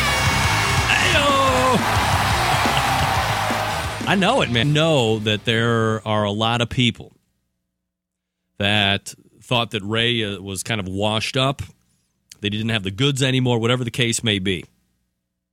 I don't know what to sit here and tell you. You have a, a guy that is proven that he could do it in the past, and, and here you go. He's just kind of bringing back out of the woodshed, laying it down on the candy asses of Tampa Bay. All right, we're uh, waiting for John Markus. We are out to him right now. Let me set it up a little bit for you because I don't want him to bore you with uh, the logistics of how this all happened once we get them. Uh, John is uh, delivering a Kmart keynote. I can deliver keynotes too. Hint. Delivering the keynote at the National Barbecue Association. And he was in midair during most of the show already. And we were kind of playing time zone chase, and a lot of things had to go right. The plane had to take off right, which it did. He emailed me at work. Then he had to get picked up by the thing. Some guy uh, had some type of heart attack on the plane. We were able to muddle through that as well. And now we're just waiting him to fire up and get out there, connect here to us because there's, a, I think Kevin Bevington, who is the uh, behind the scenes man down in uh, Oviedo could be one of the biggest crowds we've ever had here during the show, right? The mere mention of Barbecue Pitmasters, season three, teams auditioning, whatever the case may be, all cards are flying out the window at this point. People want to know if they got in. People are probably hedging bets because a lot of people are degenerates. Let me tell you something, Kevin. Uh, Rod Gray is going to be pissed that the record was broken merely one week after he made his appearance. And a lot of email as far as that's concerned. Rod Gray hitting on a number of topics. All right, so in case you were uh, under a rock and you didn't know, Barbecue Pitmaster Season 3 is in.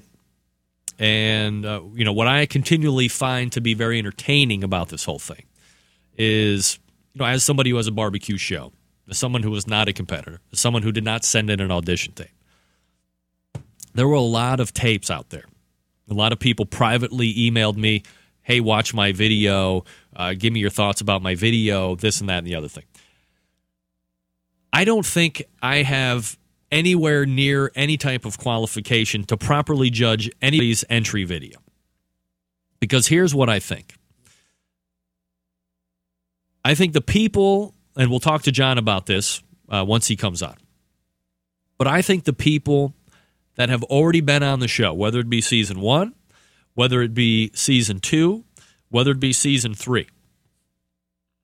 Okay, it can't be season three. Whether it be season one or season two, you are at a disadvantage for getting on the show. If you haven't ever been on one of the shows, I think personally, I have no inside information on this. Is just me thinking out loud and what makes sense to me and what I have heard John say in past conversations.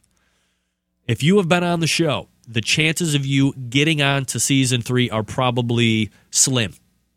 And let me tell you why. It's not because you made a crappy audition tape. It's not because you tried to pretend too much like you were somebody else and not staying true to who you are. It's not because you sat in front of a huge $25,000 Kingsford Kamado Komodo and lifted up the top and said, Ah, sweet blue.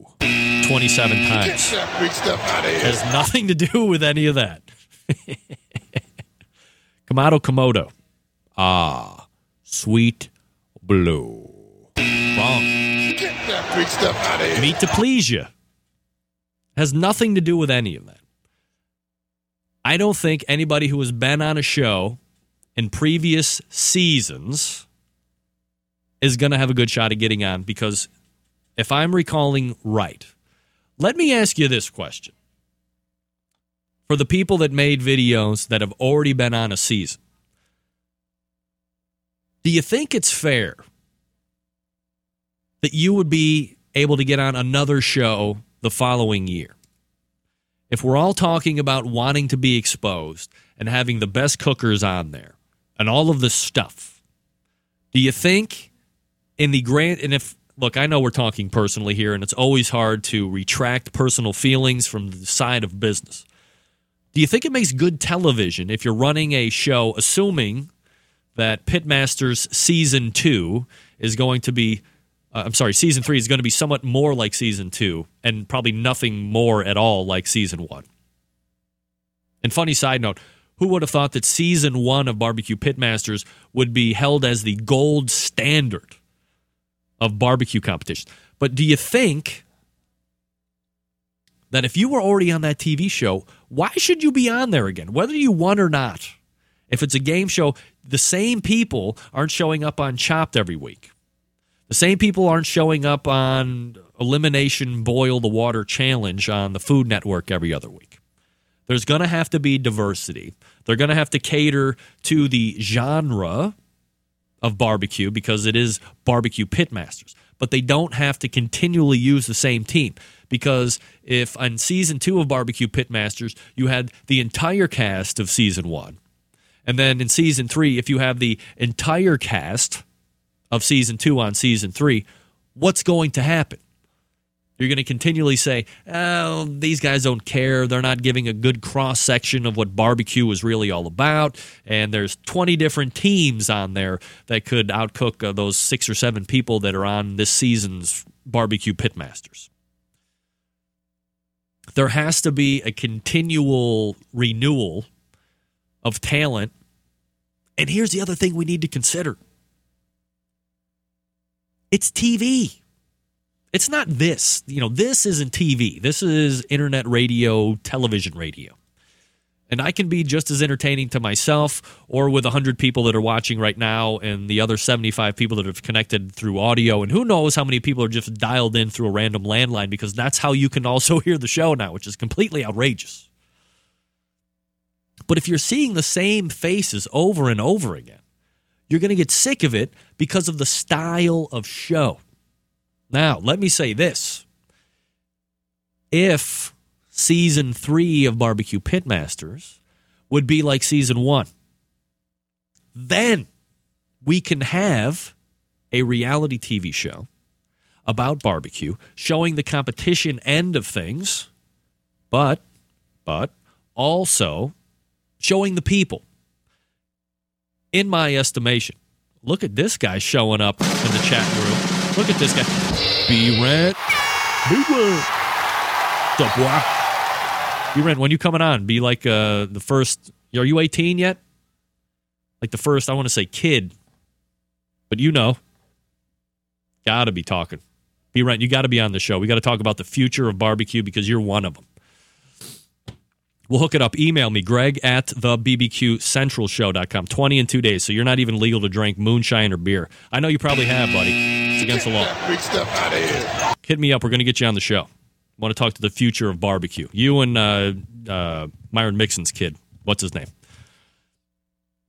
If season three of Barbecue Pitmasters was going to be like season one, then we have a show. That's a show that I think is workable. John Markus is calling my cell phone. I, I, I can't take this call. Damn it, I'm going to have to take this call. All right, you guys listen to this uh, commercial.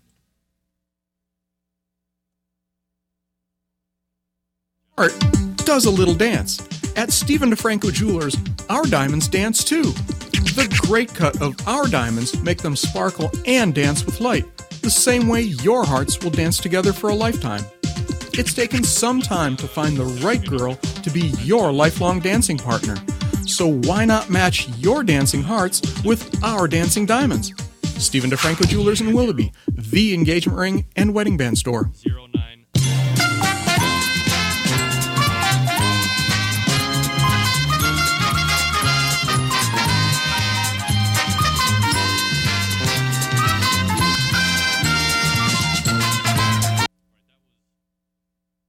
Got to turn the mic on. Got to remember to turn the. All right, uh, that was top men in the industry. Uh, John Marks. No signal. You figure with a guy like that. You figure with a guy like that, you're going to make sure that he has the highest speeds of internet available, but he's in the business center of a hotel, and he is unavailable to get any type of internet signal. How does that happen? How does an Emmy award winning producer not have the ability? To have high speed internet so we can see uh, his gleaming face because everybody wants to see. Look, this show has gone from being a radio show to being somewhat of a television show, and I'm not afraid to say it. Uh, I have uh, what most people would call not movie star good looks. No surprise. Step out of here. Right, but uh, we go ahead, race over to the hotline without delay. We bring up, as promised, uh, an Emmy Award winning TV producer, the pitmaster of Central Pork West competition cooking team, and uh, we will be talking about his newest barbecue TV project, the third edition of Barbecue Pitmasters. Help me welcome back to the show, John Markus. John, how are you, buddy? Greg, I am far better for the chance to speak to you at this time. John, how does a Emmy award-winning TV producer not be catered the highest speeds of internet in order to make this show happen? It's outrageous. It's real simple. Uh, I'm in California now, not New York. Ah, and I see. Things are so much more laid back here that I came in. Uh, I told the guy I had a I had an important radio interview to do. Please check me in. and he kept saying, "Would you like a complimentary breakfast tomorrow? How about a newspaper?" Because he just knew it was going to piss me off. And I got in my room. I don't have a Wi-Fi signal there, so it's just I think I'm in a swanky hotel that is under construction right now. That's the problem. All right. Well, uh, nevertheless, we have you now. We're going to be talking about a bunch of different stuff. Hopefully, your your time schedule is amenable. Um, be- before we get I'm in, yours. I'm yours, Greg. Just let's. I'm. You know. I'm. I'm just unwinding. This is my chance to decompress. You know, I was. I was on an airplane where a guy almost died on the flight over here. Did he uh, did he hear about the format of season three of Barbecue Pitmasters? Get that big stuff out of You're. You're on fire tonight. All right. So uh, obviously, I'm not a comedian. uh, now, look, John. Before we get into season three of Barbecue Pitmasters, uh, you're in San Diego, California, for the uh, National Barbecue Society, whatever. You'll be keynote speaking, and not looking to scoop the speech before it happens. But what does a person like yourself talk about in front of these barbecue people? What do you be keynoting? Well, um, I was. Uh, it was uh, an honor to really to get a call back in September to ask if I would uh, come and do this, and uh, uh, I said, "Well, what what would you like me to talk about?" And they said, "Talk about your talk about your journey on how you got to where you are today in the in the world of barbecue." and um, that seemed like a fun thing to do. So uh, I uh, I'm I'm looking forward to it. I'm basically going to tell this. It's tell the odyssey of my life beginning in a small town, and you know my my primary goal was to try to write for TV, and that's what I've been able to do for the last 25 years is write television shows. And then this this barbecue thing happened kind of by accident. I mean, my my mom is still shaking her head about the fact that I cook meat outside. She doesn't. She just doesn't know how it happened. And and the truth is, is like I honestly I wasn't that much into cooking for many many years. When I moved to Los Angeles, I took some cooking classes because I thought it was the way to meet women. How's that working out? Well, this was about uh, this was in 1979. so um, the class was filled with women, but they were all married. Well, that's you know, Greg, uh, the great thing is they all had friends. Absolutely. Uh, friends are uh, some of the best things ever. Um, Thank you. Have you been to uh, NBBQA before? And you know, aside from the speech you're going to be doing, is there anybody that you you kind of have a, a lookout for? Somebody you want to get out and meet and greet? You know, I I did uh, a year ago. Um, I did the NBBQA. Uh, I did a panel on getting on uh, getting on television shows and how to present yourself for TV, and that was a real fun experience. Um, I uh, I just uh, look forward to seeing the brethren and to see anybody you know who I've come across the tr- on the trail with. I, I'm you know I, I'm always like in a I'm always just about 99 out of 100 barbecue people I like meeting. So, what's the one person like? What kind of barbecue person is that? Um, someone who is more interested in fame than in really what the whole sport is. That's the one person that is harder to meet because you don't quite trust them. We'll probably get into that in some form or fashion here in just a little bit. Uh, sure, John I Markus mean, joining You know, us. every every profession has those people, Greg, and and whether I'm you know whether I'm working uh, writing scripted television or or or doing barbecue, you have the same characters pop up. Now, uh, you know, it's kind of funny that you mentioned that. We're talking with John Markus, by the way. So when you go to events like this or, or in public events where uh, it's a lot of barbecue people, are you getting hit up a lot at every turn? Is people are people looking to, to shove a tape in your hand or, or work an angle on you or some form or fashion, or is it by and large, uh, hey, nice to meet you, like what you're doing, and they just kind of move along? It's never after season two. It's never nice to meet you, like what you're doing, as you well know, Greg. Uh, but but you know, um, I I really enjoy. Uh, I, I feel like it's a privilege to get to be um, uh, a bridge between our world of barbecue and the world of television. I, I feel like it's a privilege. So people come up to me and uh, they're you know they're not they're not overly aggressive about it. But if they come up and they say, "Listen, you know, I need you to look," I, the truth is I can't accept any materials because I'm not the person that does that. Um, they everybody knows where the stuff needs to go, and uh, uh, but but I just enjoy. I mean, I enjoy being around the, our world. So you know, if there's a little bit of an occupational hazard there, but I'm fine with it. It's okay. All right, so before we get into season three, uh, John, we've had a barbecue pitmasters season one. We've had a barbecue pitmasters season two. As we look back on those, you know, now, you know, one's been like a year or so, and the other one's even longer than that. As you look back on the two efforts individually, start with season one. What did you really love about that show?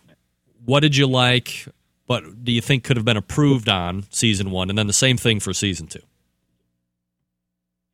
Uh, well, season one is the season. You know, looking back, Greg, you have to go all the way back to the Outdoor Life Network, really, if you want to look at the trajectory of the show. Right. And so it's been since I think since 2006 I've been doing these shows, and um, so there's been there's been an evolution to them. Uh, what I like about TLC's Barbecue Pitmaster season one was that it really was true to the life of the actual competitor, and um, I was very privileged to work with those people that we brought in to cook because those were great characters and I am in touch with almost all of them. There's there, there's one or two that um, have made it very difficult to be friends with them, but um, generally, you know, this is a good group, and I'm I'm happy to be in their lives still.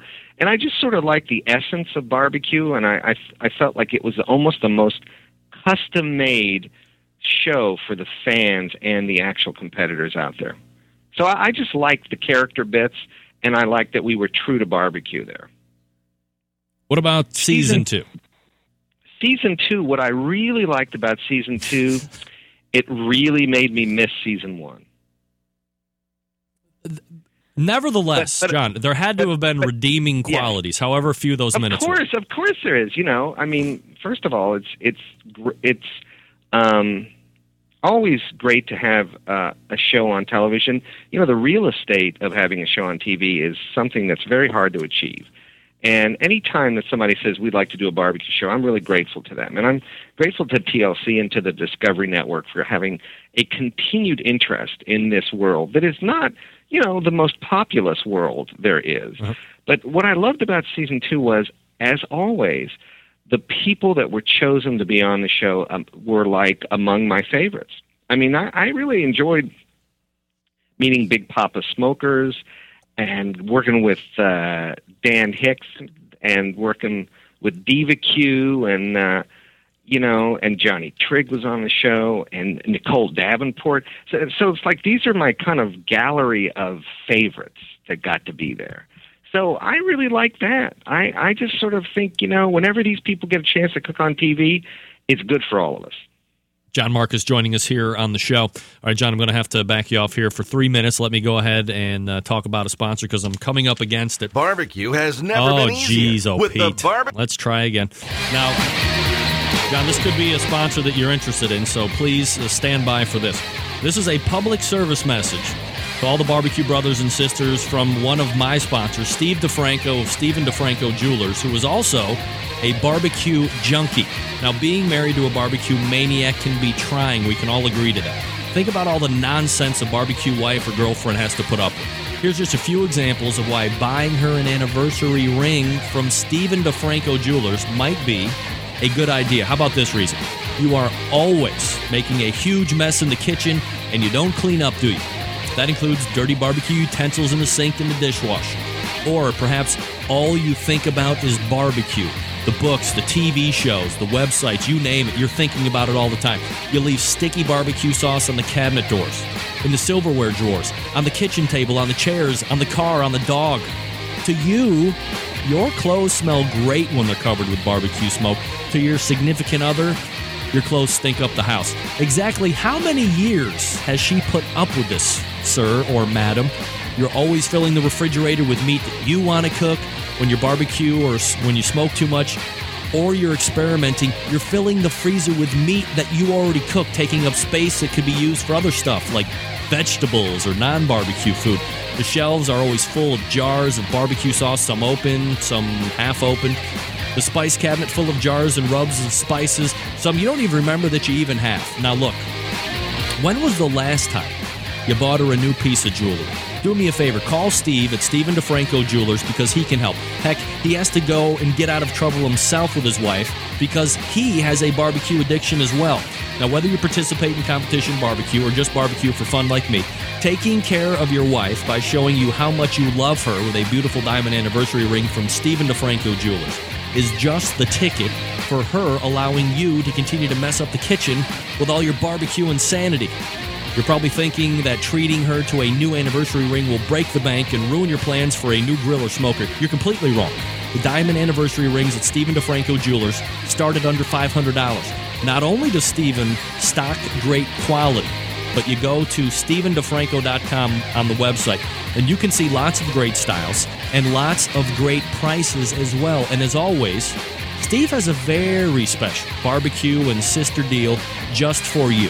Here's how it works you go to StephenDeFranco.com. You pick out a new diamond anniversary ring. You call Steve at 440 943 2700. You tell him you're a barbecue brother or sister, and he'll give you an additional $50 off the already discounted price to help you pay for taking your wonderful wife out to a non barbecue related dinner.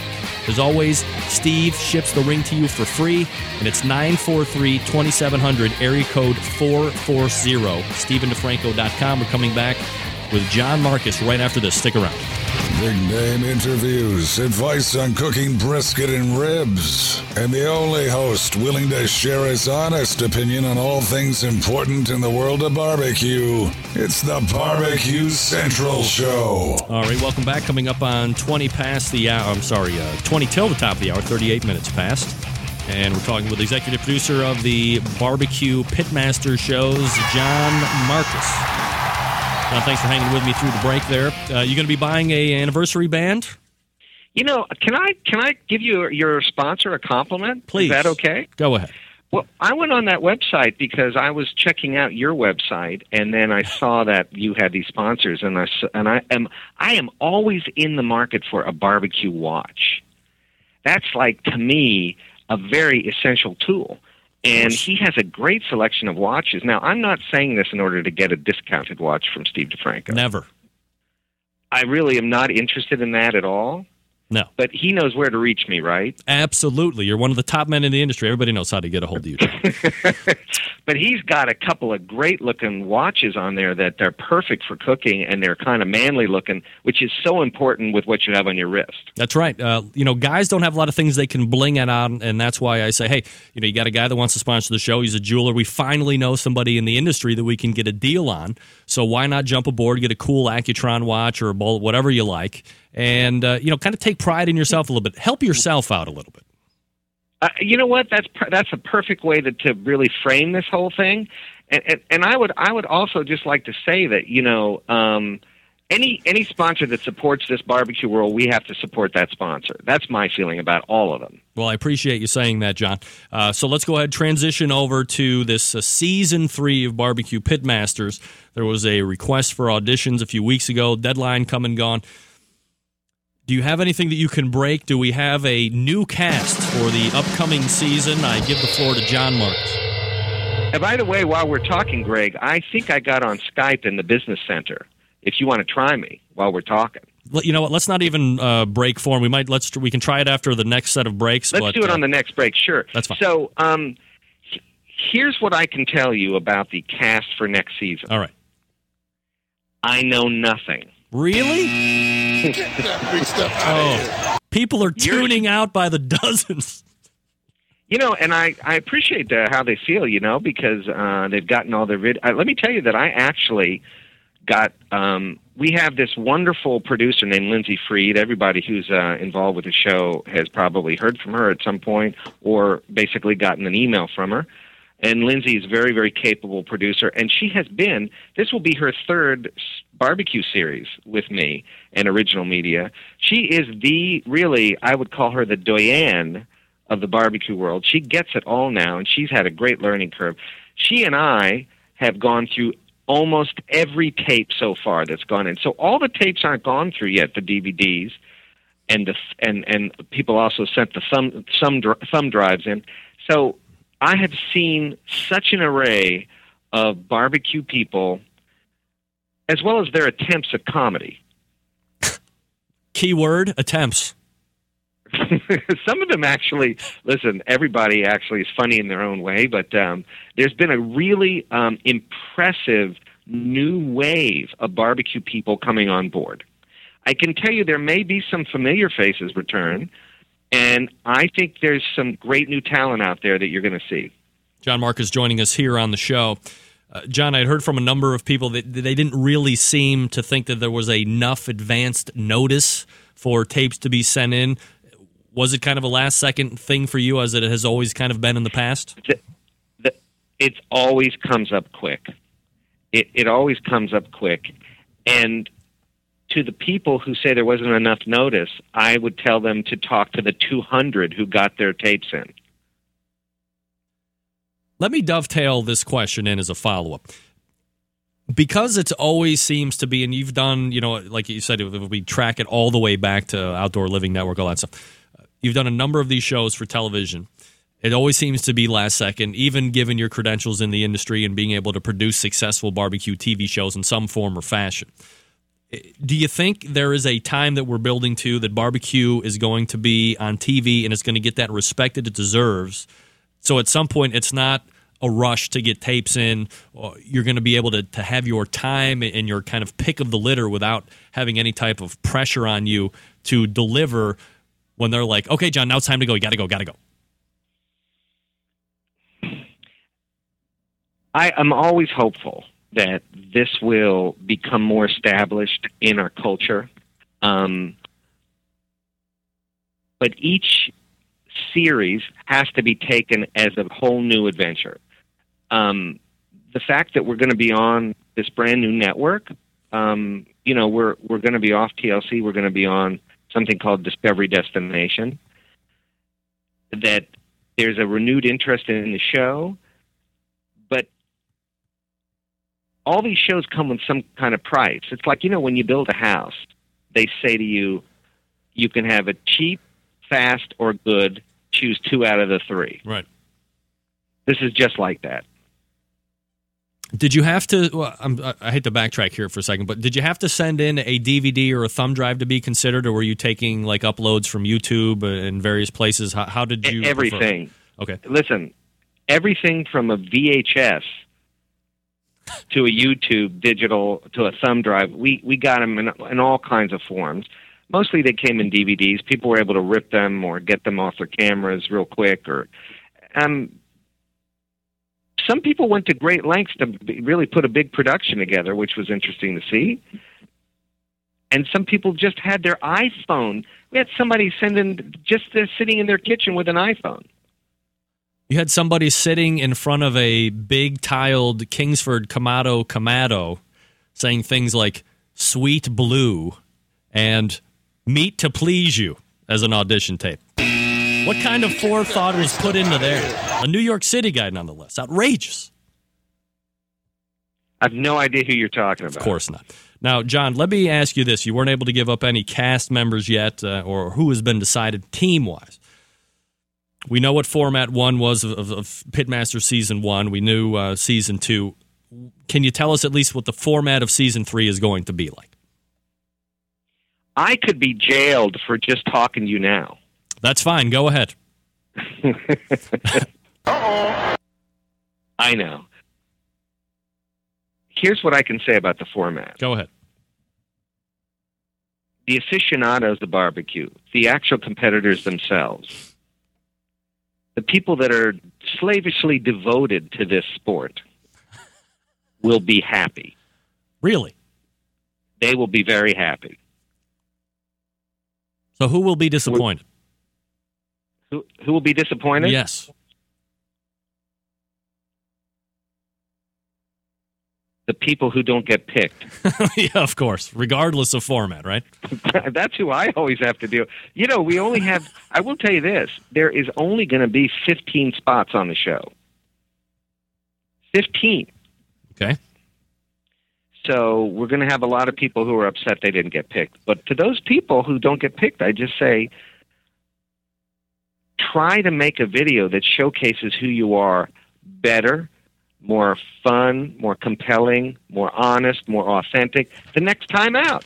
Look at what you did and see if you can't actually make a nicer version.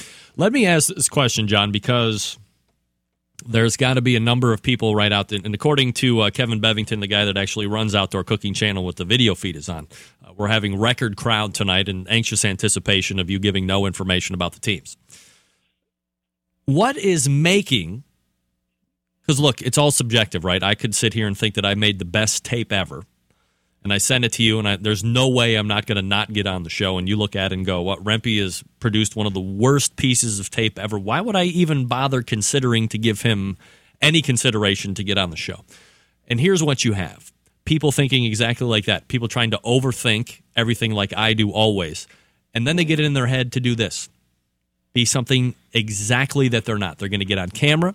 They're going to start swearing. They're going to go against everything that they would normally be or people that would vouch for them to I see them all the time on competition circuits. They're not they're nothing like that with that tape that you turned in. As someone who is a judge of great tapes and audition tapes, is it easy to find the people that have decided to I don't want to say pull a Myron Mixon in in a sense, but they're they're one way outside of the camera. When the camera turns on, they're completely different. Is that something that you can pick up on right away, and does it turn you off?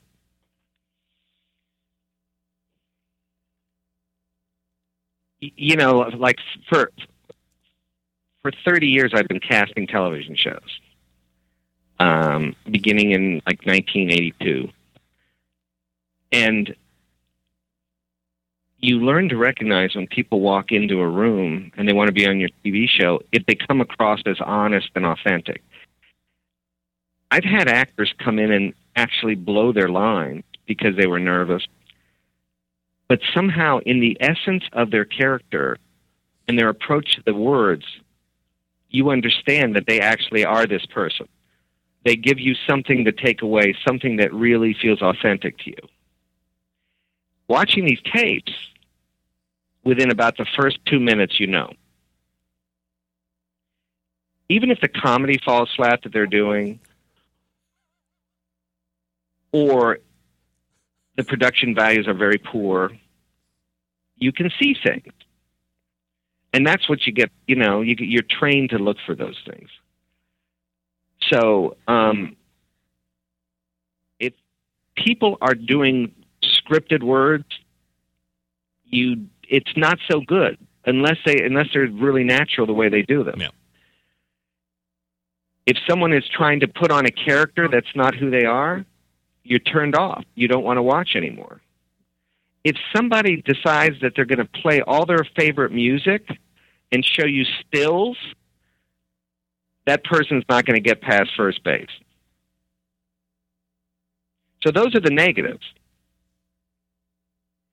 But if people come in and they're talking to each other, if they're two members of a cook team, and there's a back and forth, and it's surprising, and it feels natural, and they give each other a hard time, but it's something you know they do as part of their process, it's very interesting as a viewer to watch this. John Markus joining us here on the show, executive producer of Barbecue Pitmasters, which will be on Discovery Destination. Uh, John, you had a barbecue show show up. I believe it was CBS, right? Uh, this past summer. Uh, Memorial Day, it was the ultimate barbecue show. showdown. From your perspective, and then from the network's perspective, success, a a, a C effort, failure. Where did it rake? Well, there's two two ways to evaluate success, Greg. One is, are you creatively satisfied looking at the show? And the other is, do they order another one? To the to the former, looking at that show, I really liked what we did. Mm-hmm. I thought it was one of the kind of the more entertaining, honest, interesting shows that really featured cooking. It was simple, straightforward, and it had a device in it that I came up with uh, years ago on the first barbecue show, which is the cooks getting to see the judging on closed circuit television. Mm-hmm. I really enjoyed that show. CBS didn't order anymore. So, yes, big success in my mind. And in CBS's mind, what else you got? So, as somebody who is, none of us, John, have any idea what it's like to get TV shows on air, as you said, to, to get that real estate and what an accomplishment that is, first and foremost, regardless of any other judgment of success or failure after something airs. So, when you put it out together, you put your heart and soul into it, you're getting a lot of elements that you think are successful that have been well received in other shows, and you're kind of pulling everything that has worked because this is a huge network uh, on a great holiday and it's going to be seen by a bunch of people. For them not to reorder, do you go back and start to rethink, well, what could I have done better? Do they give you any type of feedback, or do they they not even feature that? Because it uh, because it is not a high dollar item for the network. You know, we're not the good wife. We're not two and a half men it was like kind of, hey, it was nice. Thanks for coming to the dance. Maybe we'll see you around. It's like going on a first date where your phone doesn't ring the next day and someone's breathing heavily saying, When do I get to see you again?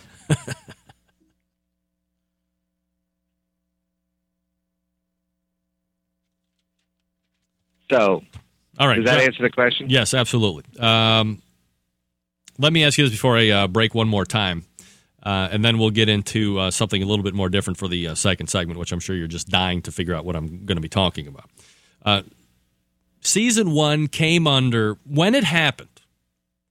Season and nobody ever wants to remember this, but I am quick to make sure that we are not uh, living in revisionist history. Season one came under criticism during its run.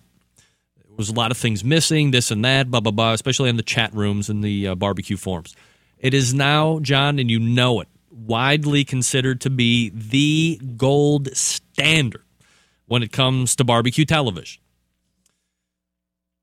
We should expect, given what you said just a, a few short minutes ago about what season three's format will be like, these people who revere season one now and, and now watch all of the replays that happen on the Green Network, wherever the hell it's at, in replay syndication, these people are going to be happy with this effort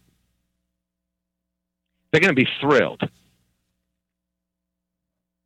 And and if and if and if they are thrilled, they should get as many people as possible to watch it. You know, Greg, going back to what you and I have talked about over the years, the couple of years we've been talking. Yep. The haters come out and are vocal and they hurt it for everybody else. I'm not above being criticized for any of the shows. That's fine. But if the people that like something are now just sitting back silently because they like it, then they don't, you know, then we're not having a community that supports what barbecue is on TV. I just encourage everybody to try to be constructive and positive and show up in numbers when it's something they like. John Markus joining us here on the show. John, do you have like any type of scheduled air date for season three yet? I think the shows are going to premiere in June. So uh, a good, solid barbecue and uh, grilling time frame in June, especially when the fair weather fans will be breaking out the uh, grills and cookers. Uh, John, let me uh, back you off one more second while I talk about the last sponsor of the show tonight. Uh, that, of course, Candy Weaver, current president of the Kansas City Barbecue Society. No, they are not a sponsor of the show, the KCBS. They should be. But Candy Weaver's core business, you've heard about her. If you have a pellet cooker, undoubtedly you've tried her product. It's Barbecuer's Delight. You can find them at bbqrsdelight.com. And here's the deal if you have a pellet fed cooker, I do have one now. It's that Gorilla cooker. Maybe you have a Fast Eddie, a Traeger, a Mac, Louisiana Grill, Green Mountain Grill. If it's something that takes pellets, these are widely considered to be the go to pellet as far as quality, as far as non break in the bag, as far as price quality ratio. You know, the QPR, the quality price ratio, is something I'm always harping on, something I'm truly big on. I want, for the money that I'm spending, the quality to be there for the dollars that I am putting out. Am I afraid to spend more money on a quality product? No, because it's going to give me the results that I want, that's a good ROI for me. That's a good QPR for me. I'm using a lot of acronyms right now, but that's just part of the process. So you go to the website, bbqrsdelight.com, and there you can peruse all of the standard flavors the hickories, the apples, the oaks, the cherries, walnuts, pecans. Pecan does very well in competitions. But then there's some outside the box flavors, and I know I've talked about it for the last couple weeks. Have you ever tried to get a meatloaf on the cooker? Meatloaf on the smoker is one of the most succulent things you can ever try, and I'm begging you this weekend to give it a go. Whether you have a pellet fed cooker, whether you have a stick burner or a Weber Smoky Mountain, it doesn't matter because you can buy pellets and then use them as just their own source as well. Get a little cast iron pot. You can put pellets in there and drop it in the bottom of your Weber Smoky Mountain. Or you can mix and match a bunch of different flavors so you can add some different flavor profiles as the pellets are burning down in your pellet fired cookers. How about savory herb? How about a charcoal pellet that they're making? How about sassafras? Completely outside the box, and that's what it's all about. Don't forget, ladies and gentlemen, when you're dealing with pellets, don't fall for all the hoopla and the shenanigans and the uh, oil flavored wood pellets that some of the other manufacturers are out there making and they're not telling you about. Get two thirds oak, get one third flavor wood, and you get it from bbqrsdelight.com. That's Barbecuer's Delight. We're going to try and hook up John Markus on Skype here. I'm going to back out. Give me a few seconds, and we'll, we will come back with more. A lot after dark with John Markus. Stand by. I'll be right back.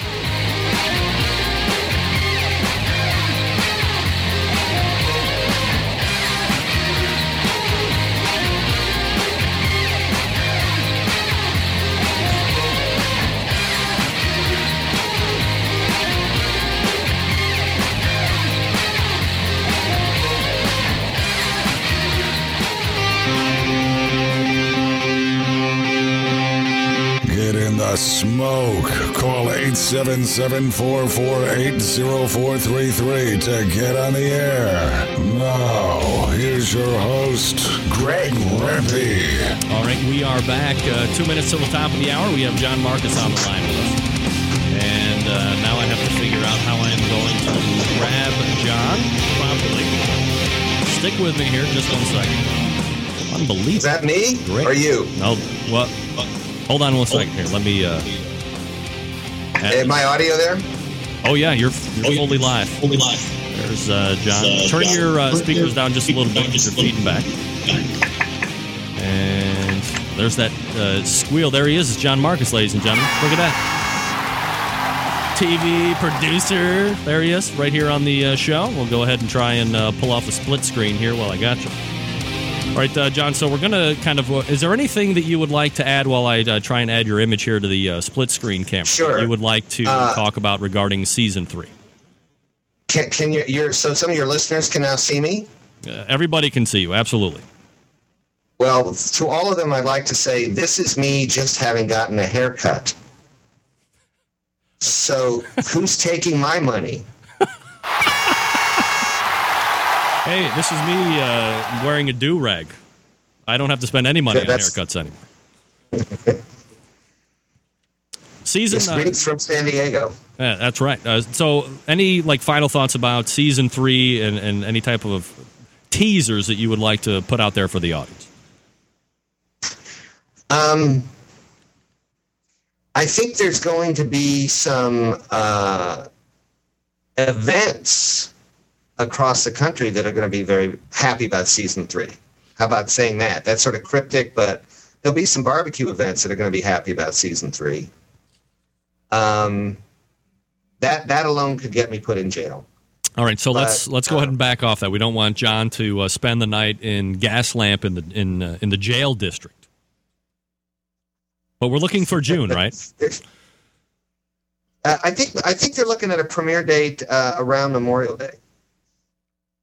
John Markus joining us here on the show. All right, John. So let me use this last segment. This isn't something that I would normally do, um, but you're, you know, obviously, I, I don't know a lot of people that are in television industry. Uh, so let's go ahead and try and use this segment uh, a little bit differently. You know, it seems that reality TV continues its stronghold on popular TV shows. As someone who has worked in some of the most celebrated popular sitcoms of all time, looking at what TV is right now, how do you feel about your industry right now? My industry of television. Yes. the one that you own. Um, well, I'm always bullish about TV. I I always feel that it's a content driven business, so that good ideas can be rewarded. You know, so I'm I'm thrilled to get to go in and uh, I mean I'm about to go into TV land because there's an idea I think would be perfect for the network, and they're fans of mine, and I think we might have a little marriage happen here pretty soon, and um, hopefully we'll have we'll bear children. Uh, so I'm going to go see them, and uh, I think that television comedy has gone through a lot of change. I think that that business has fallen in love for a long time with single camera comedy like 30 Rock and The Office, uh, but um, Modern Family. And um, I think that's one. That's like a sea change in comedy because there's no audience that has to show up and laugh. That's like old old school now. But there might be a return to that eventually. It's, take, it's going to take one show. Two and a Half Men is a hit show that has a live audience. Um, but there's no shows that are uh, hits with an audience, live audience attending, and also critically acclaimed. Those days have gone way past, and I think they may come back. Now, in regards to reality TV shows in general, because you know, the- of all the shows that you just mentioned, you know they they do very well, and as you said, you know some are shot in front of live studio audience, some are just shot in their laugh tracked, whatever the case may be. But then you have you know up in the upper echelons of cable, as I call it, in Discovery channels and the sci-fi's, histories, Nat Geo, all this other stuff. You have these very popular reality TV shows that oh jeepers creepers completely lost my time right there let me get out of it sorry about that john um, but you, you have these shows for instance uh, let me see here like uh, uh, pregnant teenage moms or hoarders or uh, all, of these things. yeah. We're not even going to talk about the one yet that i think is completely bringing the degradation of society uh, to a standstill. Are these i mean they're being made because people are watching right? Uh, if we're going to sit here and Well- complain we have to stop watching in order to get these off the television? I, may I quote the great humorist Garrison Keillor? yes You know, Prairie Home Companion, probably one of the greatest comedy minds in in America today. He was asked once about the rise of shock jocks. And his response was simply to say, you know, when you're at the state fair, every midway needs a guy who bites the head off a chicken. now, that was said a, a few years ago, and now we're looking at a midway where you can buy you can find seven or eight guys that are biting heads off all kinds of critters, you know? And that is I'm not totally opposed to what you're saying, which is it is the final degradation of our society, but um there's always a hope. There's always a glimmer. There's always burning embers that come from quality ideas. And those have to be pursued no matter what. You know, just because everybody around you is doing crap doesn't mean you give up and it doesn't mean that you do crap with them. It means you stay you stay on your game, you know? And there's a lot of us out there that still believe in quality television and think it's going to come back. Um, drama is probably in a golden era right now. No. It's the it's the golden age of one hour. So, you know, I, to all the naysayers, it's like the culture is constantly shifting. If you know, you go out and look at a movie like The Artist, which I think is one of the most heartfelt, brilliant, non-cynical storytelling jobs of our last decade, which I think is going to get Best Picture. It renews your hope, and I'm a hopeful guy. I'm, I'm pretty positive about things. So I can't get into the negativity. I think the bottle is maybe a, not a half full, but a third full. Would you potentially agree with me? And I'm sure there's a number of ones that we could list off that you're not necessarily a huge fan of. But there's this one out here that I have a particular issue with. And it's this Bigfoot reality TV show. And you have four people out in the middle of nowhere saying that there's squatchiness all around and there's squatchy footprints and squatchy ways that uh, tree limbs have broken. And I think I'm not letting any cat out of the bag, John, when I say the odds of them finding any type of real proof, and I'm talking about clear picture, clear video, or trapping one, is a zero point. Was that the line from Animal House? Zero point zero percent that they're going to find anything, and it's something that is on television. So here's my question, I guess: to have a barbecue show on television that could be a slam dunk for you. Does it is there a possible way that we could package it in an instance where I'm just throwing a name out just for uh, happenstance, but let's say Johnny Trigg, compelling character, older gentleman, very successful at what he does, but we can have a show about Johnny Trigg or Myron Mixon or Rod Gray or whoever you want to name that's good on the competition circuit right now. But the show is actually going to focus more on their life. Oh, by the way, on this weekend, we're going to kind of watch wherever they're going during the course of uh, the week, and we'll see them cook. So there's barbecue related to the story, but it's something that's going to get renewed every year. It's going to gain popularity, just like all these other kooky shows. But instead of being a barbecue cooking show, it's the Rod Gray show or it's the Johnny Trigg show, and the guy also happens to do barbecue.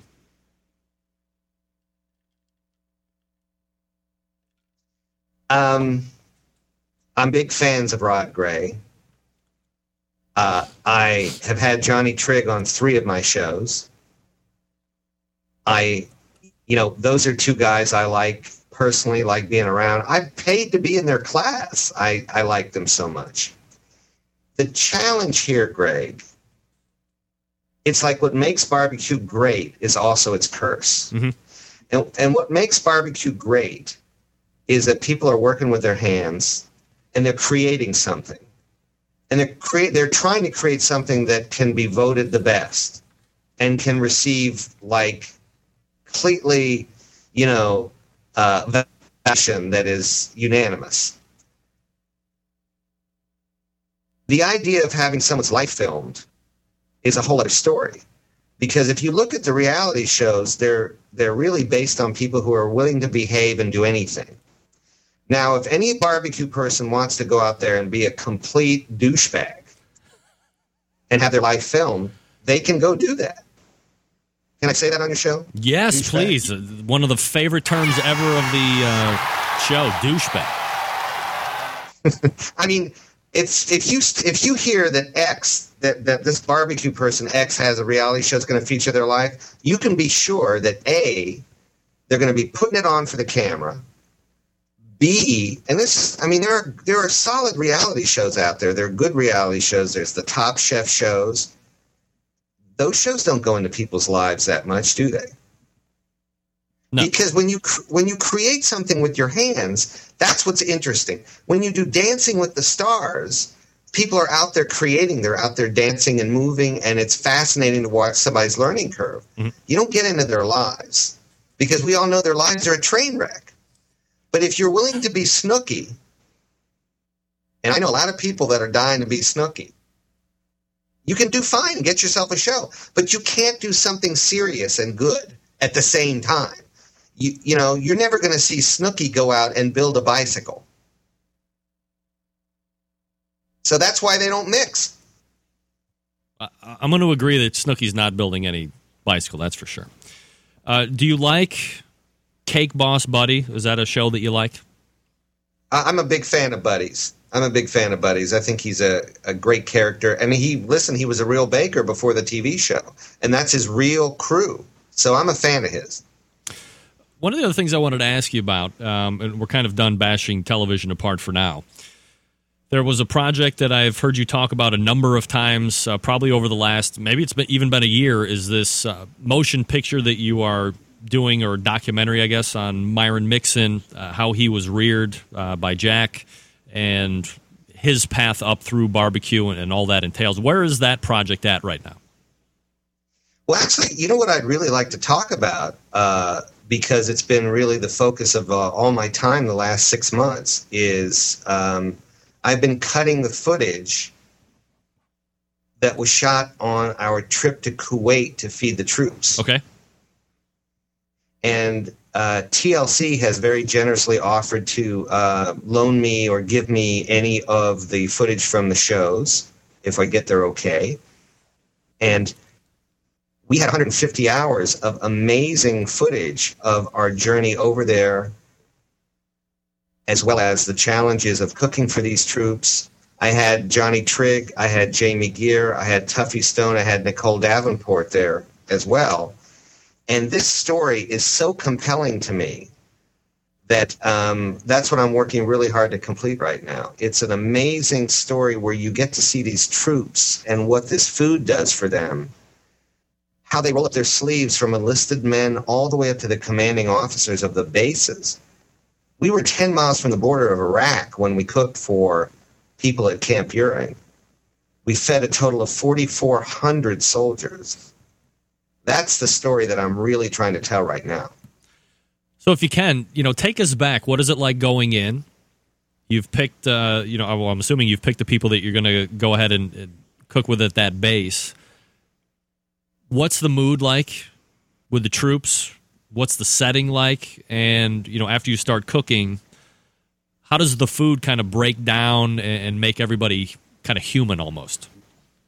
Well, the first thing, you know, we we had to take a convoy out into the desert for two and a half hours, and the convoy was three SUVs with bulletproof glass traveling at 95 miles an hour. and you're not allowed to stop to pee. Uh, you know, it's not that it's a a zone that's highly dangerous. It's not like you're in Baghdad or something, but they're very cautious, and that we were in their care, so they wanted us not to die.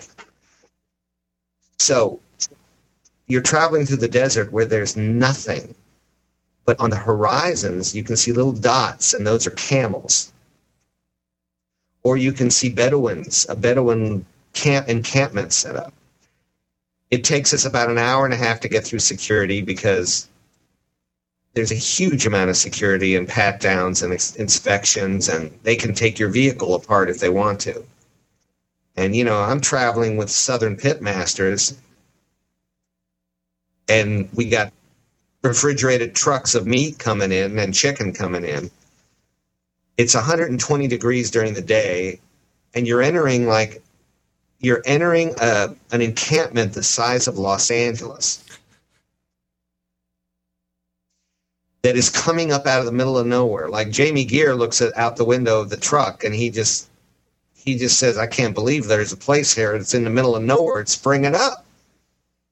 And and you're traveling past miles and miles of Quonset huts and tents and trailers, low slung buildings and they're on a trailer, on a flatbed trailer, on right off the commander's post.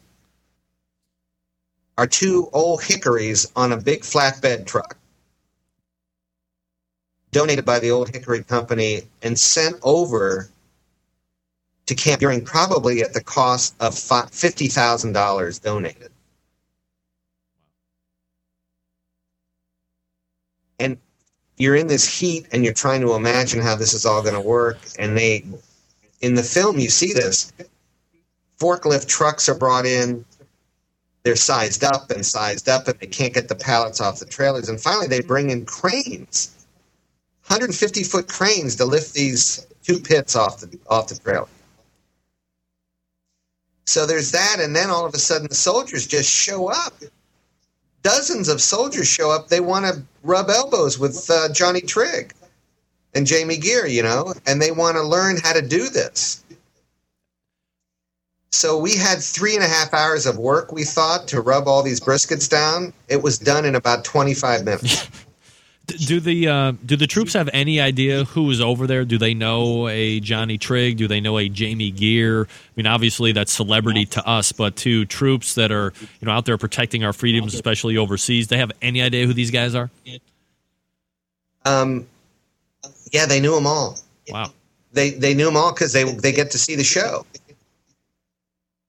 You know, on the Armed Forces Network, and they they get shows over there. So they, you know, the very moving thing about this, Greg, is that so many of our young men and women in the military are from the South. You know, I mean, I'm from the state of Ohio, and we we have a lot of them that come from Ohio, reserves, yep. and National Guard.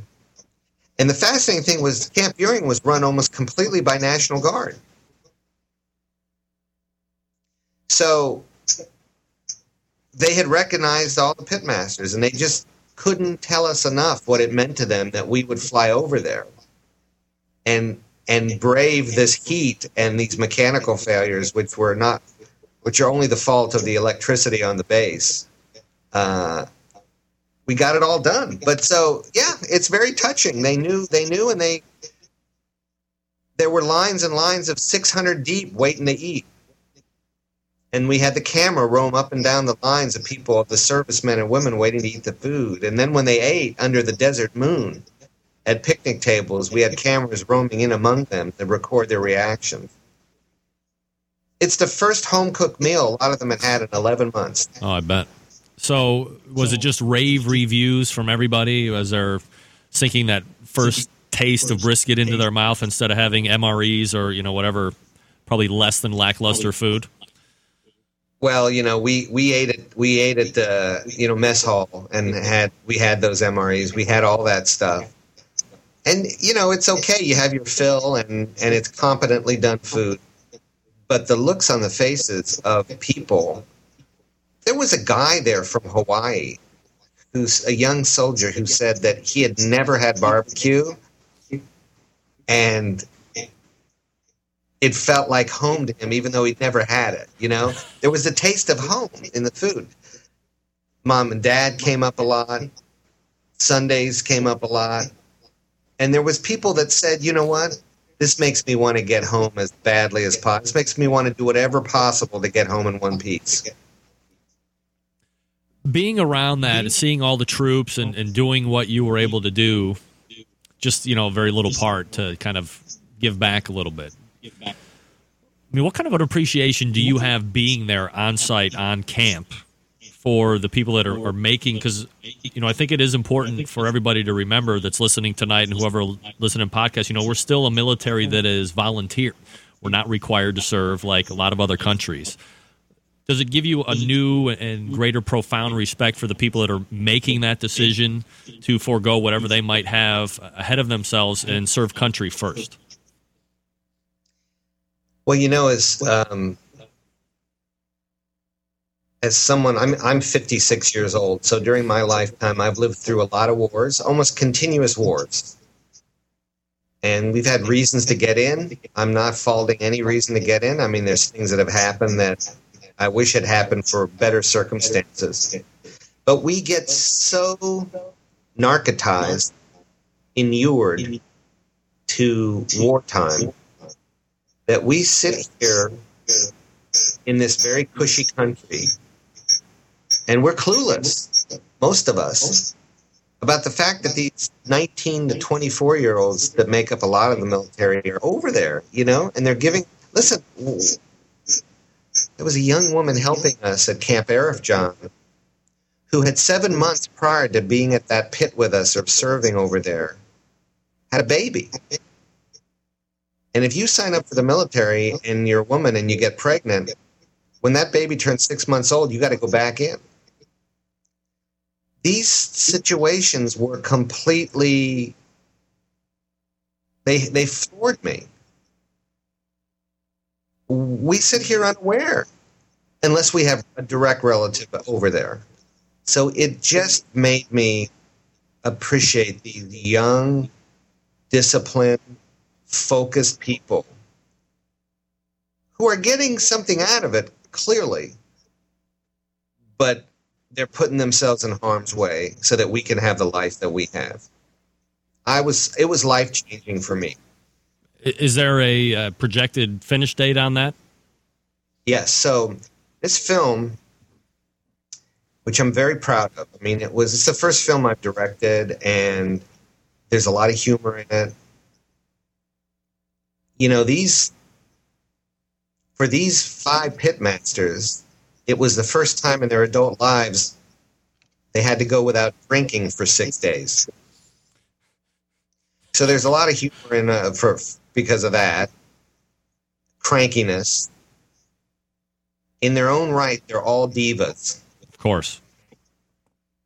So the the film is something that tells a story that I'm just very pleased for barbecue, for our troops, for the USO.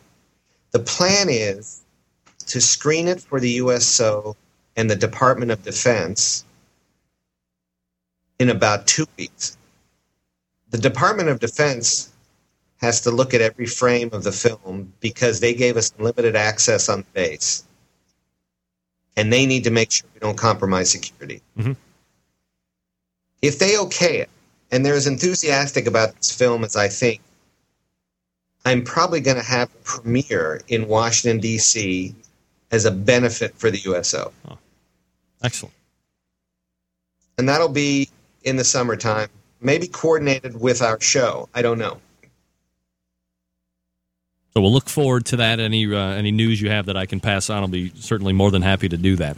Uh, we Thank were talking you. with John Markus, and uh, tonight we were talking about uh, Pitmasters season three. A little recap of the uh, first two episodes. Uh, unfortunately, no teams named tonight, but hopefully sooner than later. Do you have an, an estimated time on when you would like to have season three casted, John? the date is fast approaching when the cameras are going to roll. So my hope would be that by Monday or Tuesday of next week, the cast will be finalized. Let, us put it this way: there's a very large board on Varick Street in Manhattan, in an office building, and on that board are the top 30 choices for the show, and that's as of tonight. And at some point they're going to be narrowed down to 15.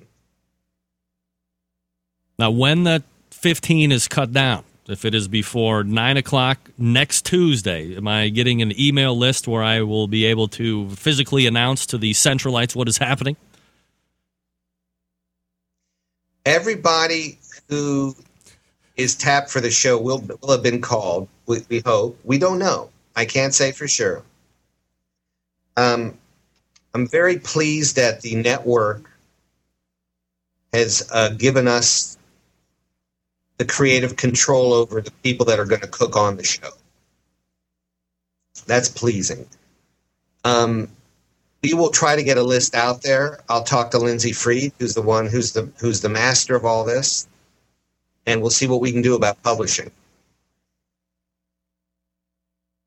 As information becomes available, whatever you can pass along, we'll be happy to disseminate here on the show. Uh, John, I'm going to cut you loose because I know you got a big day tomorrow uh, with your uh, keynote speaking and all that other stuff. Plus, uh, I know uh, what 8:30 out there, so uh, get rested. Big trip for you all the way over. I appreciate you really breaknecking all the way out to the hotel to make time for us tonight, and you know, continued success. When you want to come back on and talk about whatever, just let me know, John. I'm always happy to have you back on. Greg, it's always a pleasure. Thanks for your interest and having me as a guest. It's one of my favorite shows to do, I got to say. All right, John, I appreciate you saying that. Thank you very much. There he is, John Markus, Emmy award winning television producer. All right, there you go. Uh, we can talk about this next week as far as reaction. We're a uh, little over time. Apologize to Kevin.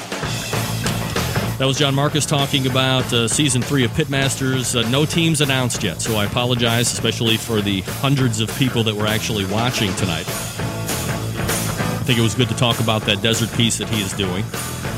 I think that's uh, pretty freaking important, by the way. Also, I want to thank first hour guests. We had uh, Matt Barber from Hot Wachulas taking reserve grand champion uh, this week, this past weekend in Tampa. Also, Scott Roberts reviewing sauces and rub. Most of all, thanks to you guys for hanging out well past the uh, traditional two hour mark. But appreciate you hanging in. We will be back next Tuesday with a fully packed show. Plus, we'll react to some of the stuff we talked about here tonight. Let me help you to remind you. Let me help remind you to control the rusty grill grate population. If you have raw cast iron, when you use it, reseason it after each and every time when it starts to cool down. Hit it with a little pan, a little Crisco, let it bake in as it cools down. Get months of worry, years of worry-free service. Also, September 11th, 2001. I will never forget. Until next Tuesday at 9 p.m. Eastern Standard Time, this is your program host and proud U.S. American, Greg Rempe. Good night now.